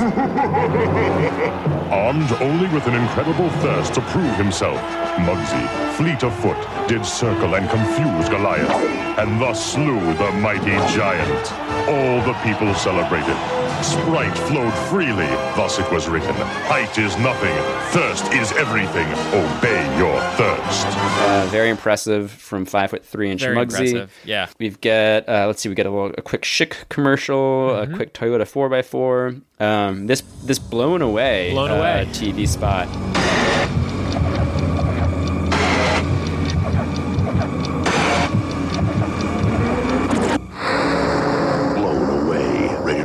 Rated R. Starts Friday, July 1st. Were you familiar with this film? Uh, yeah. I don't know if I remember Blown Away. Yeah, I s- Um, definitely saw it when I was a kid. I'm I'm almost certain I saw it at Joey D'Angelo's house. Yeah. Wow. Yeah. Looks looks very intense. Very Yeah. cool. I'm sure that was like a fun one to watch as a kid. Like you know, Yeah. rated R. As long if there were Um, explosions and fires, I was in. Yeah, yeah. Cool. Uh, cool. There's the army com- the army commercial. Uh, you can- you can join the army, get sponsored by the GI Bill. Climb some cliffs. If you Yep, think that army looks be all you can be. Right. And then we are Mhm. back at Market Square. Byron Scott goes 0 for 2 from the line. The score is now Yep. 50 to 45. Indy up by five points. Workman with a gorgeous move, and yes, Haywoode Workman has turned it up. Haywoode Workman hits a jumper about three minutes, 41 seconds left. Uh, Dale Davis follows up an Antonio Davis miss, 54 47. Under three minutes to go now. Um, oh, and at this point, uh, Chris, we get uh, race cars, race car sound effects.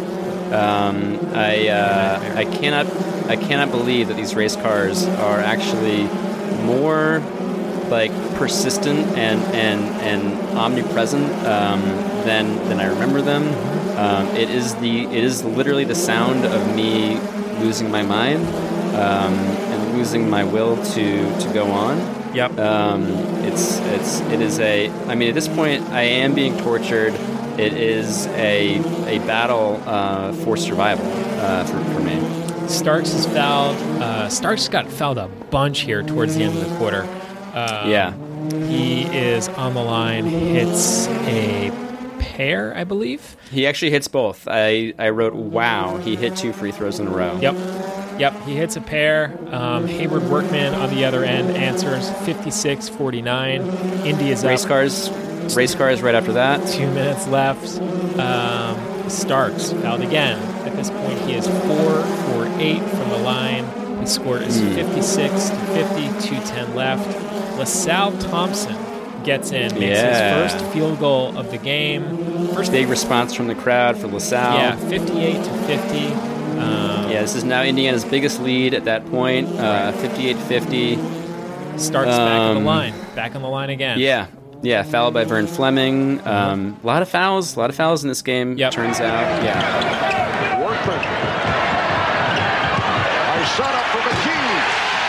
McKey with a big slam in the final seconds of the third quarter, and the score is 62 to 52. Indiana is suddenly up by 10 points, and we are headed to the fourth quarter. Sorry, just before the conclusion of the quarter, Chris, at uh, the score is 60-52 with 40 seconds left, and I, I have race cars, race cars in my notes. Um, okay. More race cars. Yeah. I'll take I just wanted that. to Yep. point that out. At the commercial break here, we have uh, Toyota T100, which is a pickup truck. Besides being an educator, Jim Elkins is a collector of antiques and an occasional Montana trout. Having owned a dozen Toyota cars, Jim naturally made the T100 his first Toyota truck. Your typical big truck owner? No. But then the T100 is not your typical truck. Observe the Detroit Free Press. The cabin reminds one of the Toyota Camry in equipment and comfort. The Toyota T100 puts you in a whole new class. Guy fly fishing in the countryside looks very, very soothing Guy and lovely. fishing in a- kind of, kind of wish I was there at this point. Yep, kind of guy, guy fishing in a river in Montana uh, puts you in a whole new class. The Toyota T100.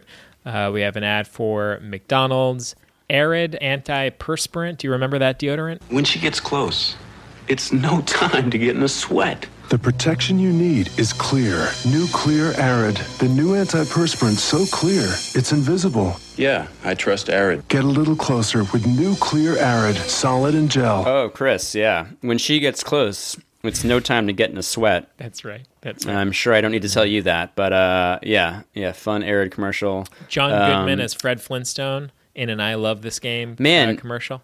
They were really, really pushing the uh, the Flintstones uh, tie-in, you know, like promos between the the RocDonald's uh, McRib uh, promo and and then yeah, I didn't realize that there was also a, an I love this game Flintstones tie-in. Yeah. But, yeah, they were boy, they were hammering on that on that Flintstones stuff uh, back in '94. And then we have Sally Field in an SNL preview. She's going to be hosting SNL. Sally Field on Saturday Night Live. I love her. Yeah, Julia Sweeney's Pat uh, announcing uh, the news, saying Sally Field on Saturday Night Live. I love her. Um, fun to see Pat uh, again. Yep. Big big fan big fan of Pat. The Mazda 626 bumper to bumper warranty, uh, 199 a month, $1,000 down. Uh, for your consideration, folks, the Mazda 626. Then we get another City Slickers 2 ad. Um, Mhm, and then how mhm. about the young looking, old school Spike Lee with a Let's Go Knicks for the, for the uh, NBC for New York? Let's go Knicks for New York. Yeah, catch that? Yeah, very very cool. I did catch that, and I made note of it because this was, uh, to my uh, knowledge, the first um, really like mention of Spike at any point. Uh, and of course, this is a little bit of foreshadowing, uh, as he will uh, be playing a role later in the series. But um, Oh, I don't really remember his name being mentioned, or like him, like uh, you know. I feel like these days, you know, every single Knicks Right. game they show Spike Lee, synonymous, Um, right. but you know, even when they were showing like Celebrity Row with like you know Woody and Soon-Yi and and Maury Povich, um, they didn't really show that much of Spike um, on these on these broadcasts so far. So like, yeah, just seeing him there, I was like, oh yeah, Spike Lee. All right, It's funny, Um, man. I saw Spike Lee more in these games just as a rabid fan. Like I, Mhm. I, I definitely noticed him in the Bulls games and in the Mhm. first couple Just of in- Pacers yeah. games, just as In like first row. the fan in the first row that was on his feet screaming and pointing and had like the hat on. I was like, oh, that's definitely Spike Lee. I recognize his goatee. I recognize his glasses and hat and stuff. But uh, yeah, I feel like you're right. This is the first time that we sort of see him acknowledged as like a celebrity fan in a commercial spot. This copyrighted telecast of the National Basketball Association may not be retransmitted, reproduced, or rebroadcast without the express written consent of the NBA. Well, one of our ace cameramen, Eric Eisenstein, playing with his toy cars, Matt. In fact, I'm told stole them from his 10-year-old son. we get a fun little shot here of some uh, some some toy race cars. What are those? Some Race toy some toy race cars on top of uh, of one of NBC's video cameras. Cool. Because a uh, little reminder for you, we are in Indianapolis, Indiana. Uh, which is the home, Chris, of the Indy 500. Mhm. Um, very, very big, uh, big event in the world of NASCAR uh, stock car racing. Um, so yeah, NBC just wanted to remind us uh, of, of that uh, of that little bit of trivia here. We get toy ro- toy race cars on top of the NBC camera. Um, and at this point, I am um, looking around the room for something that I can throw at my computer um, because I am uh, I am just just in a world of pain. And Reggie Miller just picked up his fifth. And he has a look on his face of why did I bother getting out of bed today? He has just not been able to get anything done as far as any kind of rhythm. Uh, meanwhile, Patrick Ewing is 0 for 8. Anthony Mason, a loose ball foul. Nothing is going right for the Knicks. Yeah, just to cut in real quick, uh, just prior to Reggie picking up his fifth foul, um, we heard a race car sound effect in the arena. Great. Uh, it's Yep. been noted. It's dropped in. Um, Great.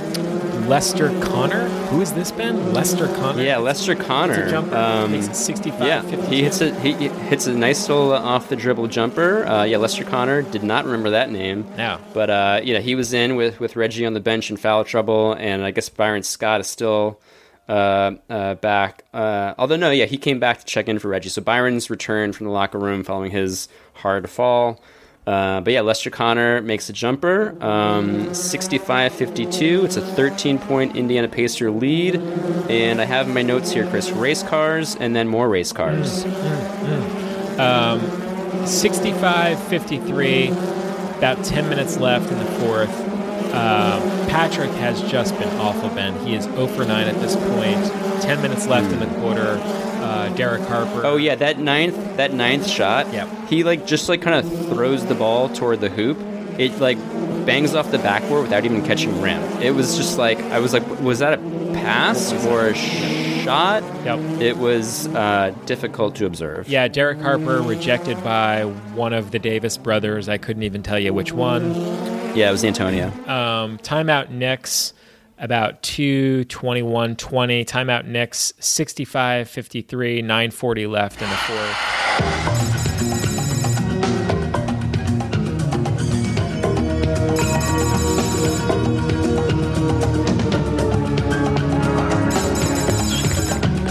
Jeep Grand Cherokee Limited. With an available 220 horsepower V8 and standard driver's side airbag, no other vehicle gives you so much latitude. Driving driving all across the globe, actually, lots of lots of different uh, you know sort of around the world settings there. Oh, look at that. It's driving yeah, through different the jungle. Look at that. That's very Mhm. cool. Very cool. so much so much latitude, which was a little play on words because uh, you know latitude meaning you know uh, on, on like a map. You know, Gotcha. Um, we, Yeah. we have Johnny Bench for Krylon spray paint. This bench gets a professional finish with Krylon spray paint. No runs, no drips, no errors. Dries to the touch in minutes. The other brand's still tacky. Wow!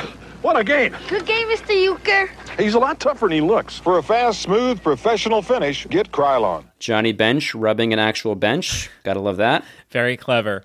And then, Ben, how about the unlikely NASDAQ stock market ad?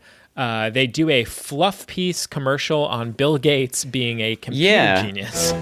It is said he is to computer software what Thomas Edison is to the light bulb. The software Bill Gates developed runs two thirds of the computers in the world. And on the day he turned 36, his company, Microsoft, was bigger than Xerox, Kodak, and McDonald's. Where in today's world do you find companies capable of such astonishing growth? Actually, there's a list of them printed every day. NASDAQ, the stock market for the next hundred years. I'm thinking to myself, oh, this is a cool Microsoft ad. Yeah, it looks like no, Microsoft no, is doing wasn't a a little, Microsoft. little PR campaign or something for for Bill Gates. It's not a Microsoft ad. This is a Nasdaq stock market commercial ad. Yeah, it's a Nasdaq ad. Uh, the stock market for the next hundred years, whatever the fuck that means. And then probably my favorite commercial, or maybe my favorite commercial of this uh, of this game is these uh, these monsters drinking Miller Lite. yeah, the Godzilla monsters. Yeah, Yeah, walking around the city. Guess who just got back today? Them wild-eyed boys. This is the place. Told them you were living downtown, driving all the old men crazy. There they are. Cold filtered Miller Genuine Draft. The cold one. So get out of the old and get into the cold. These guys are absolutely humongous. and uh, Mhm. unclear what exactly it is that they're doing. I guess they just kind of yeah, they're they're like hundred foot like Godzilla type Godzillas. monsters. Yeah. but they're also like maybe like looking to party. Um, exactly. Like they kind of seem like they're like ogling these like hot babes in the swimming pool, Right. Uh, and then they're grabbing uh, yeah Miller Genuine Draft uh, trucks because they're so big they have to take the entire truck. Uh, open up the back and, and just chug crack the, it the open. contents. Yeah. Chug yeah. a truck full of beer. Yeah. Yep. And then Yeah, we come pretty cool. back with a flashback, a Miller genuine uh, draft flashback moment. Miller Genuine Draft presents Genuine Moments. The second pick in the 1985 NBA draft goes to the. Well, that's the scene nine years ago. Dave DeBusschere's reaction as the New York Knicks were awarded the first pick in the 1985 draft. Very youthful NBA commissioner, David Stern. Second pick went to the uh, Indiana Pacers. And here's how the first five picks went. Patrick Ewing, Wayman Tisdale taken by Indiana, Benoit Benjamin, the X-Man, Xavier McDaniel, and, Jon Koncak. How the, uh, the history of the NBA was dramatically changed by, by that draft. The New York Knicks getting the number one overall pick uh, in the draft lottery. They get the number one overall pick, which of course they would use on Patrick Ewing. And Huben was the team that wound up getting the number two pick. Yeah, a fun little bit of uh, backstory that I had forgotten. The number two pick in that 85 draft was the Indiana Pacers. Yep. And they could have gotten, they could have landed number one. Can you imagine a Patrick Ewing in Indiana? Um, Wild. But no, instead, instead Indiana settled for number two pick, Wayman Tisdale. Wow, man. Wow. Number three, Yeah. Benoit Benjamin go, went to the Clippers. And number four, overall, your guy, Ben, the X Man, Mm. Xavier McDaniel to Your friend and mine, Yeah. X-Man to Seattle. to the Yep. Seattle Supersonics. Uh, very, fun little piece of trivia. At this point, Knicks have made one field goal in the last 11 minutes. Uh, Marv Albert remarks, quote, This is not exactly pretty basketball. Cannot disagree, Marv. Uh, yeah, so the Knicks scored 13 points in the entire third quarter. Uh, they were outscored by 12 um, by Indiana, so it was a 25 to 13 quarter. And after that, just atrocious performance. They have opened the fourth quarter uh, uh, 0 of 5, 0 of 5 from the field. Yeah. Let's see here. We got a wide open three by Hubert Davis that barely catches front rim. Disgusting. Derrick McKey has not had any trouble here this afternoon. Derrick McKey is swishing a foot on the line two to make it 67 53 with 810 remaining. With 7.55 to go, John Starks finally, finally connects. Starks, that's a two-pointer. John Starks stepping on the line. I think that might have been the first field goal of the period uh, for the Knicks. And of course, it was what else? A foot on the line two. Um, so trading foot on the line twos here. Ten point game after Derek Harper picks the pocket of uh, Byron Scott. Right. Oh, and then a pretty dramatic moment here. Workman, and a foul is called. That's, that's about as close to a face guarding as you can get, but the, they don't go. It's John Starks, very upset. John Starks um, kind of barking at the ref, and then Oakley, Oakley trying to restrain him, puts hands on John, which he takes a quite a bit of exception to. Yep. Starks not happy with Oakley, slaps him away violently. Almost, almost seems to like, like raise a fist. Yeah, at, he almost took a swing at him, I would say. Yeah, yeah. It was uh, it was an intense, very intense moment. Oakley uh, Starks pushes Oakley away uh, and proceeds to like get up in the face of the ref um, after a call that he didn't like. Yeah, Knicks are falling apart at the seams a little bit here. Mhm. Let's see. Uh, yeah, the the broadcast remarks that uh, Ewing's season low up to that point was uh, was seven points versus the Dallas Mavericks, and uh, thus far in this game he has zero. Zero points. Oh, so I love the after the Starks Oakley blow up. Um, some really some really nice broadcast work here by NBC and Marv Albert, where um, like seconds after that moment happens, uh, Marv uh, cues up the um, a perfectly relevant quote by Pat Riley. There's not any any kind of disunity on this team at all. We have a very emotional team. Uh, you know, if somebody's not blocking out, if somebody's not getting on the floor for a loose ball, if somebody's blowing an assignment or missing an open man, uh, their form of communication can be better. I mean, there's a message, there's a tone of voice, and then there's also body language. I'm trying to get through to them how to communicate a little bit better, but uh, uh, that's the way we are. Pat, understating, being very diplomatic, the form of communication could be a little bit better. Well put. It was a pretty regular occurrence that they would like go at each other Yeah. uh, on the court, and uh, and um, they play a clip of Riley like talking about like the on-court bickering, and you know Riley's like sort of like diplomatic about how he was like, yeah, you know that's sort of how we communicate. We've got to do a better job at that. Blah blah blah. Getting back to the game here, Workman hits a couple free throws. I have 69-57 Pacers. Uh, race cars, race car sound effects at this point. Um, Starks coughs it up. Rik Smits swishes a 20 footer, which you just knew he was going to make. Uh, everything's clicking for Indiana. Everything's falling apart for New York. Timeout with about 6:30 to go, and we've got some ads here. Well, we get a re- we get a replay here, Chris, of that um, cyborg- fantastic, cyborg yeah, the futuristic cyborg uh, ice draft uh, commercial. Yep. Um, we're probably running a little short on time, so we don't need to get into it. Um, but let's just say I, I did a full uh, reanalysis of this commercial, and um, I would just uh, encourage everyone. Maybe we can. Uh, It's the uh, ice draft and post it. Yeah, it's the ice draft from Budweiser. Uh, it's you'll know it when you see it. It's clearly Hmm. in the future, and there are cyborgs, and uh, th- they're playing pool. It's unmistakable. Um, Oh wait, it- your theory is that these are not actual humans; they're cyborgs, like the Uh, the, the people. No, no, no, no. They're. Uh, I'm just using the word cyborg uh, loosely. Uh, no, they're definitely Oh, human gotcha. beings, but we are in the future where there are cyborgs. So. Uh, Oh, sure, sure. Yeah, There's yeah. cyborgs like in the background, off yeah, screen. Exactly, exactly.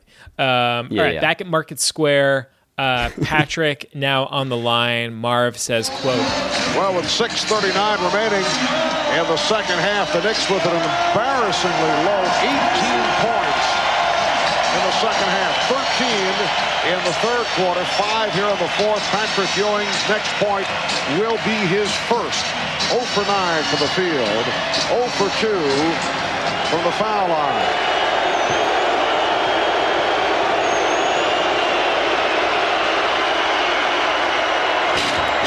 This is unbelievable.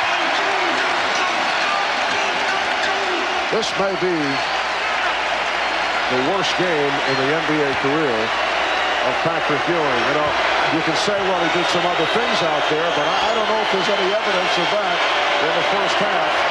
Ewing finally scored. This may be the worst game of his career.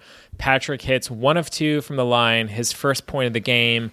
There's six minutes and change left, 71, 58, and it's just it's just as ugly as can be. At this point, you know, we I, I forget if it- it's come up in the broadcast at this point. It hasn't, so I'll I'll save this point. But uh, it it is it is looking historically bad here for the Knicks. Yeah.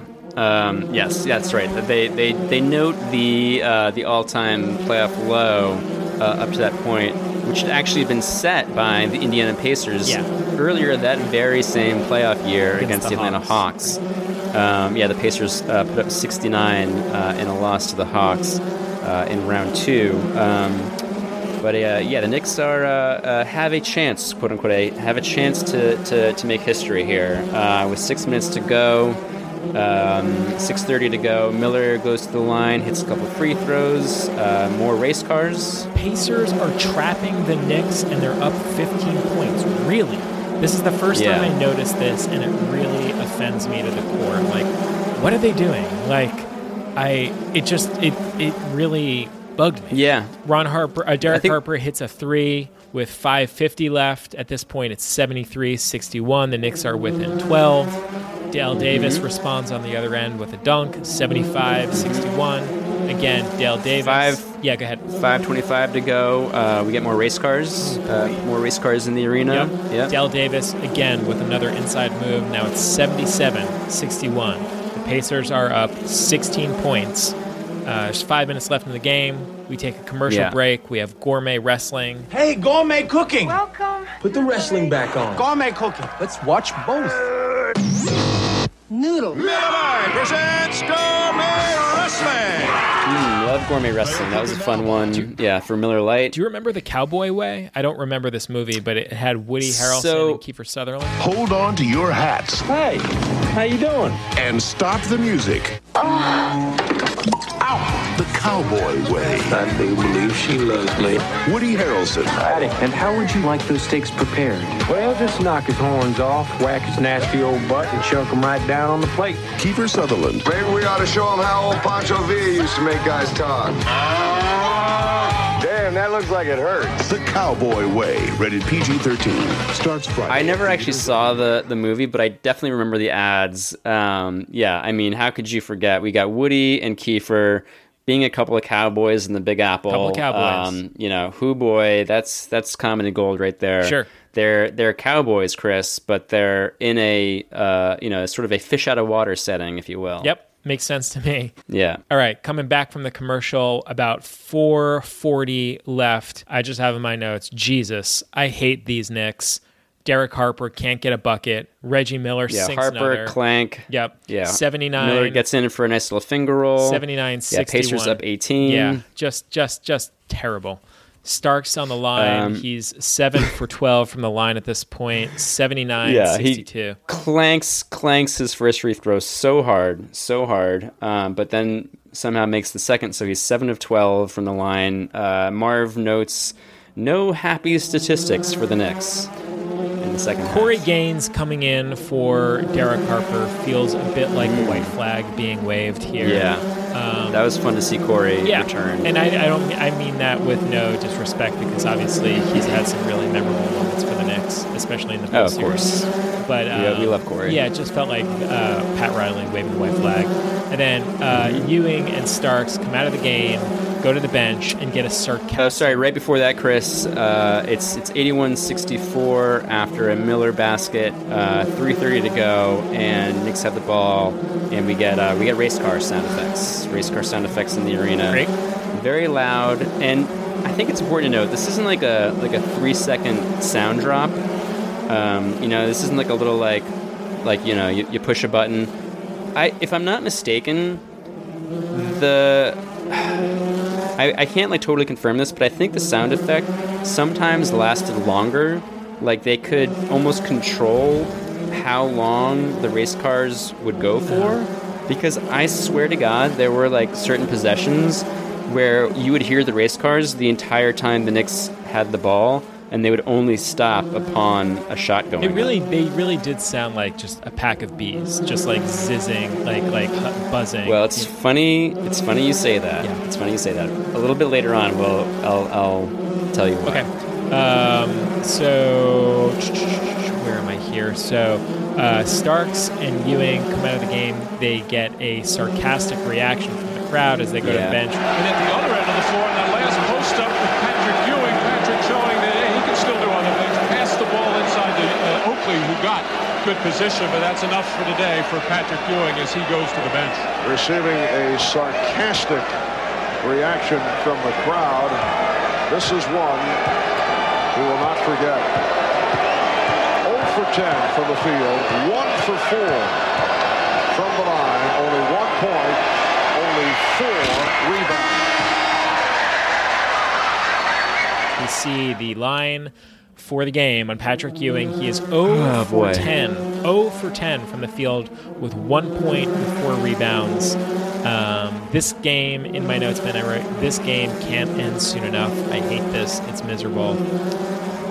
Yeah, we still have over three minutes to It's go. insane, man. Ewing, ch- Ewing checks out, and I'm just like, oh, that's. I guess that's it. I guess that's his game. So- 0 of 10, Mhm. 1 of 4 from the line, one point, four rebounds. So it's very obvious at this point the Knicks are going to lose the game. So we, I think we can loosen up a bit and talk less specifically and more just generally here about moments and things we're feeling. But something I wrote in my notes here, Ben, was like, this game at this point with three minutes and change just feels like high school detention. To me, this feels Yeah. like we got detention for bad behavior. Yeah. Like, and I'm mad, frankly. Like, we didn't do anything wrong. We have dominated our opponents. When it was the Bulls, we took care of business. We blew out the Pacers in the first two games of the series, and now we're getting detention for what? It makes no sense. It's totally unfair, and I'm pissed. I feel like uh, I feel like a teenager all over again. I'm very, very upset at my parents.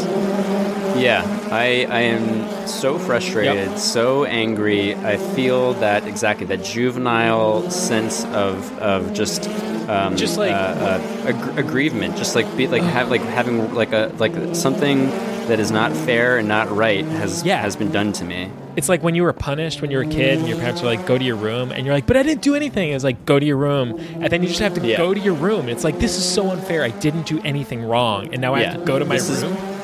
Bullshit. Yeah. And then Yeah. uh, two minutes left. The lead at this point is 18 points. 18 points Mm-hmm. I have in my notes, all caps. Why are they trapping us? Why are they trapping us? And then it makes total sense why they're trapping us. Matt Guokas and Marv Albert, tell us why. So the Knicks with 66 points, the playoff record, fewest points. Two minutes, two In a game held by the Indiana Pacers, game two of the series against Atlanta when they scored only 69. The Pacers are 1000% want to set the record for holding the Knicks to the fewest points in a playoff game. That's why these assholes are trapping us. Yeah, they currently hold the record at 69 points. The Knicks have 68 points. Nothing would make them Um, happier than seeing the Knicks hold that inglorious record. Uh, the score is 86 to 66. Hubert Davis uh, hits a shot and is fouled. The home fans enjoying the victory here as Hubert Davis is able to hit and a foul. He has the chance to make this a 69 point game. Very hard to get it on just one day's notice. Oh, I didn't even. Re- I forgot about that. I, I I honestly stopped taking notes. Yeah, like after Ewing uh, went out, I was just like, I'm done. I'm not taking any more notes. This is bullshit. Yep. Yep. I, yep, I yep, literally just like I, I I staged a protest, So but I did not realize that No, man. was at the line for a chance Hubert to tie Davis the record. at the line. If he hits that foul shot, it's the 69th point, and it's all amazing, amazing stone cold free throw shooter. Hubert Davis, of course, made the two clutch free throws at the end of Game Five. Can't the, sink it. You know, the phantom foul. The- The, most reliable free throw shooter on the team, probably. And no, not not Nothing. today. So the Knicks end the game with 68 points. Uh, all the uh, it's the it's the lowest, it's the fewest points ever scored in a playoff game. That distinction now belongs to the New York Knicks. It used to belong to the Indiana Pacers when they played the Atlanta Hawks and only scored 69 points. But now that distinction belongs to the New York Knicks. And Ben, something I, this is such a specific visual thing, but something that Mm. irked me so much was if you fast forward in our stream, there is a fan. The camera catches this fan holding up his number one finger, and Uh-huh. it's like in the view of the camera. I've got it. Yeah. It's not a number. It's not a foam finger. No. It's just his finger. He's just holding the number one up in the, the air. The way the camera pans from one hoop to the other it's sort of a wide angle so you really see like the breath of the of the of the of the fans the crowd and this one yeah. fan who's like directly below the camera extends his arm up and sticks up his number one finger and it's basically First right he where- waggles it. He he fucking waggles it first. yes. and he And then and then he just holds it his extended. just his erect pointer finger will not get off the screen and it is the most offensive thing to my eye Oh my God. it oh stands Oh there for like a solid four or five seconds and he just keeps pointing it higher and higher and i'm like you Just asshole all you see, Yeah, all you see, one. the camera cuts off the rest of his body, so you don't even see he's wearing a t-shirt. You so you don't even see anything see except a disembodied forearm, bare you know? arm. Yes. just an arm and the finger without a body number attached to it. And it's like, dude, that's it. One. You've won one game. Congratulations. One. You have won. Put the yeah, finger you down. You are not number one. Yeah, It's so oh, bad. Oh my god. And then we get a Ahmad Yeah. Rashad with with Reggie Miller and Larry Brown at the end of the game. Um, you know, who Larry Brown very proudly talks about how you know they were able to keep the Knicks to 68 points. I honestly felt we could compete with them. And I was just hoping that we could get a game like this and show ourselves we can do it. And the fact they got 68 points, you got to be proud of your team. How do you turn around and get that kind of physical defense in just a couple of days? Well, we've always played good defense. We were just a little tentative. Now, you know, hopefully we made a series, but I think the series begins tomorrow. All right. Thanks a lot, Coach. The series begins tomorrow, he says. Oh, do Mm, not okay. get me started, dude. Oh, Sure, that makes sense. Oh. Game one and two just didn't count. I guess. Oh, this is this is making my stomach turn. And it, dude, I will say Mm. it is so weird. Reggie Miller's voice has not changed one bit. He still sounds exactly like that guy. Well, I knew I was getting in early foul trouble. I just had to keep myself moving out there and try to stay mentally in the game. But this is a big game for us. So we haven't beaten New York in a while, and we just wanted to win the first one to kind of send them a message. So annoying. It's so annoying. Yeah, just an absolutely all around unpleasant experience. Um, and one more thing I have to talk about, Chris, Mm-hmm. and by one more thing I mean the race cars. Um, so I thought about this a lot um, throughout the game. No, now uh, remember when we uh, brought up Ahmad Rashad uh, coming back from commercial break?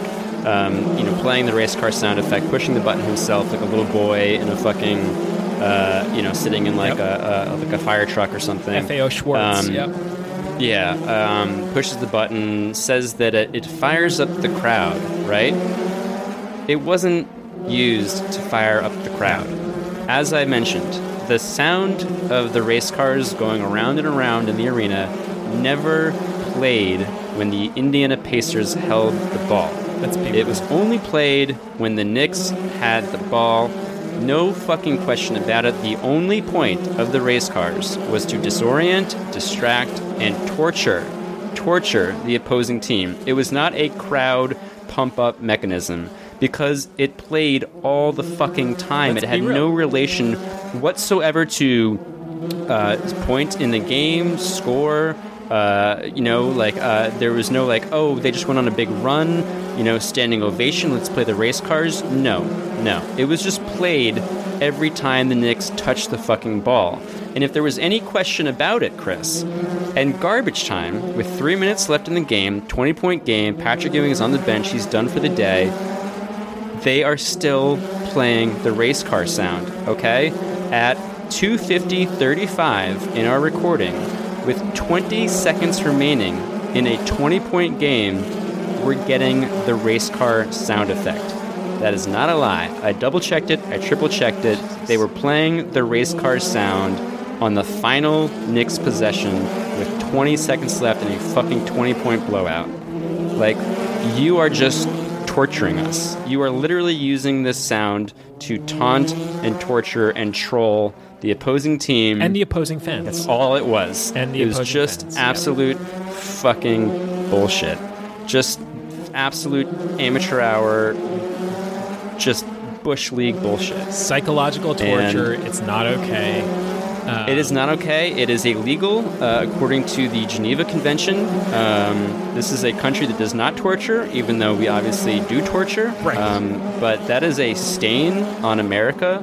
Uh, that is one of the most shameful, uh, horrible aspects of American history. Yeah. Um, it is a Sergeant and- Slaughter level move, I'll say.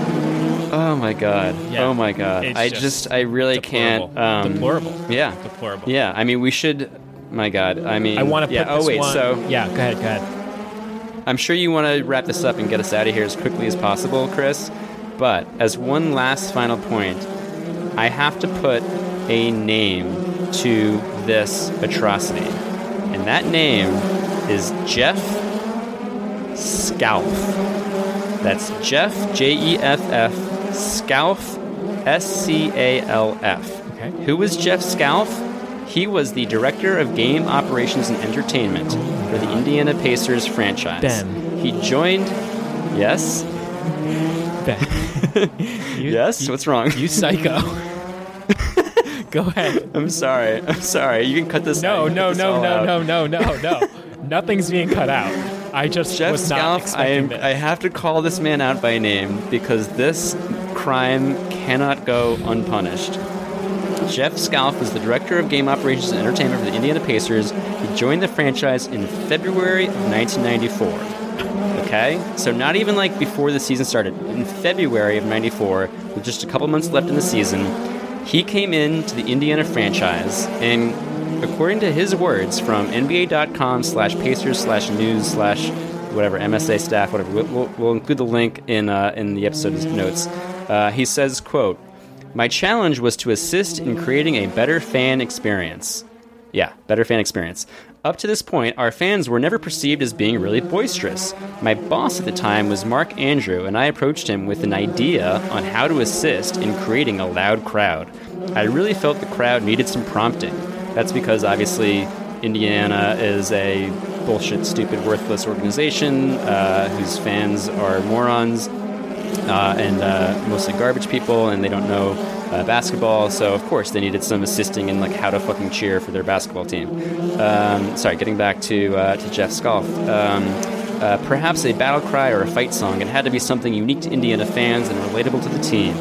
Uh, and then he goes on to talk about how like Coach Brown would always preach toughness and quickness. Uh, you know, getting getting back faster, moving, moving. Don't just stand there. So then he says, "quote It occurred to me one day." There was a sound that really captured what Coach Brown was teaching and drilling in the minds of players and fans. It was a sound I had heard all my life as a Hoosier. That fucking word Hoosier, by the way, needs to be banned from the human language, from the English language. Uh, it was the sound. Oh, get this. This guy's a real fucking poet. Listen to this. He says, Jeff Scalf says, it was the sound of spring overtaking winter when Indiana seemed to come to life again. It was the powerful racing sound of an Indianapolis 500 Motor Speedway Indy car. At first, everyone thought I was nuts, but I was able to sell the idea based on the team persona. Uh, so, uh, thank you. Thank you, Jeff Scalf. Um, I just wanted to make sure that we uh, named the name um, that we uh, that we needed to name. Um, yeah. Uh, let's see here. I'm trying to uh, see if there's anything more. I mean, there, he, he writes he writes about this fucking process of creating the indies for like a thousand words here. Um, I see some of us see, did a um, little extra homework then. Yeah, I mean, uh, uh, I'm not going to tell you exactly how late I stayed up last night, but uh, but um, I just have to say that. Um, yeah, like I said, I'm not proud of any Well, of you're this. looking your Um, monster. You're I- looking your demon in the eye. That's that's what this podcast Yeah. has always, you know, in part been about, which was, you know, and continues to be healing you.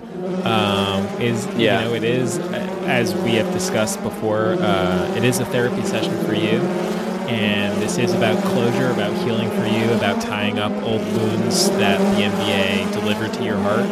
And you know the Indiana Pacers are one of your big, um, one of your big enemies, one of your big demons, one of your big monsters. So for you to look this um, phobia, for you to look this trauma in the eye is very commendable. And um, Ben, we're here with you. The podcast community, the audience, the OTL audience is here with you in solidarity as you uh, as you grapple with this uh, with this experience.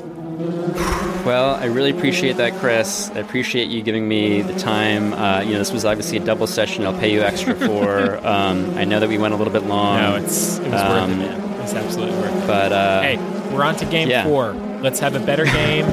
Um, yep, I want. I'm sure everything will be much better. Let's put this one behind us. put this one and, behind uh, us. We are on to game four. Who knows uh, how Coach Larry Brown has been celebrating? Who knows what sort of suit he'll Oh, be God. wearing? Um, if you're in the Indianapolis area, please keep an eye out for a small little man wearing glasses. If he comes to your house late at night, do not let him in. His car Nope. did not break down on the side of the highway. He does not need assistance. Just do not let him in your home. He's an evil man. Don't listen to a single thing he says. not- He's trying to manipulate you. Yeah, he is not a safe man. He's unhinged, and he will wear your oversized suits.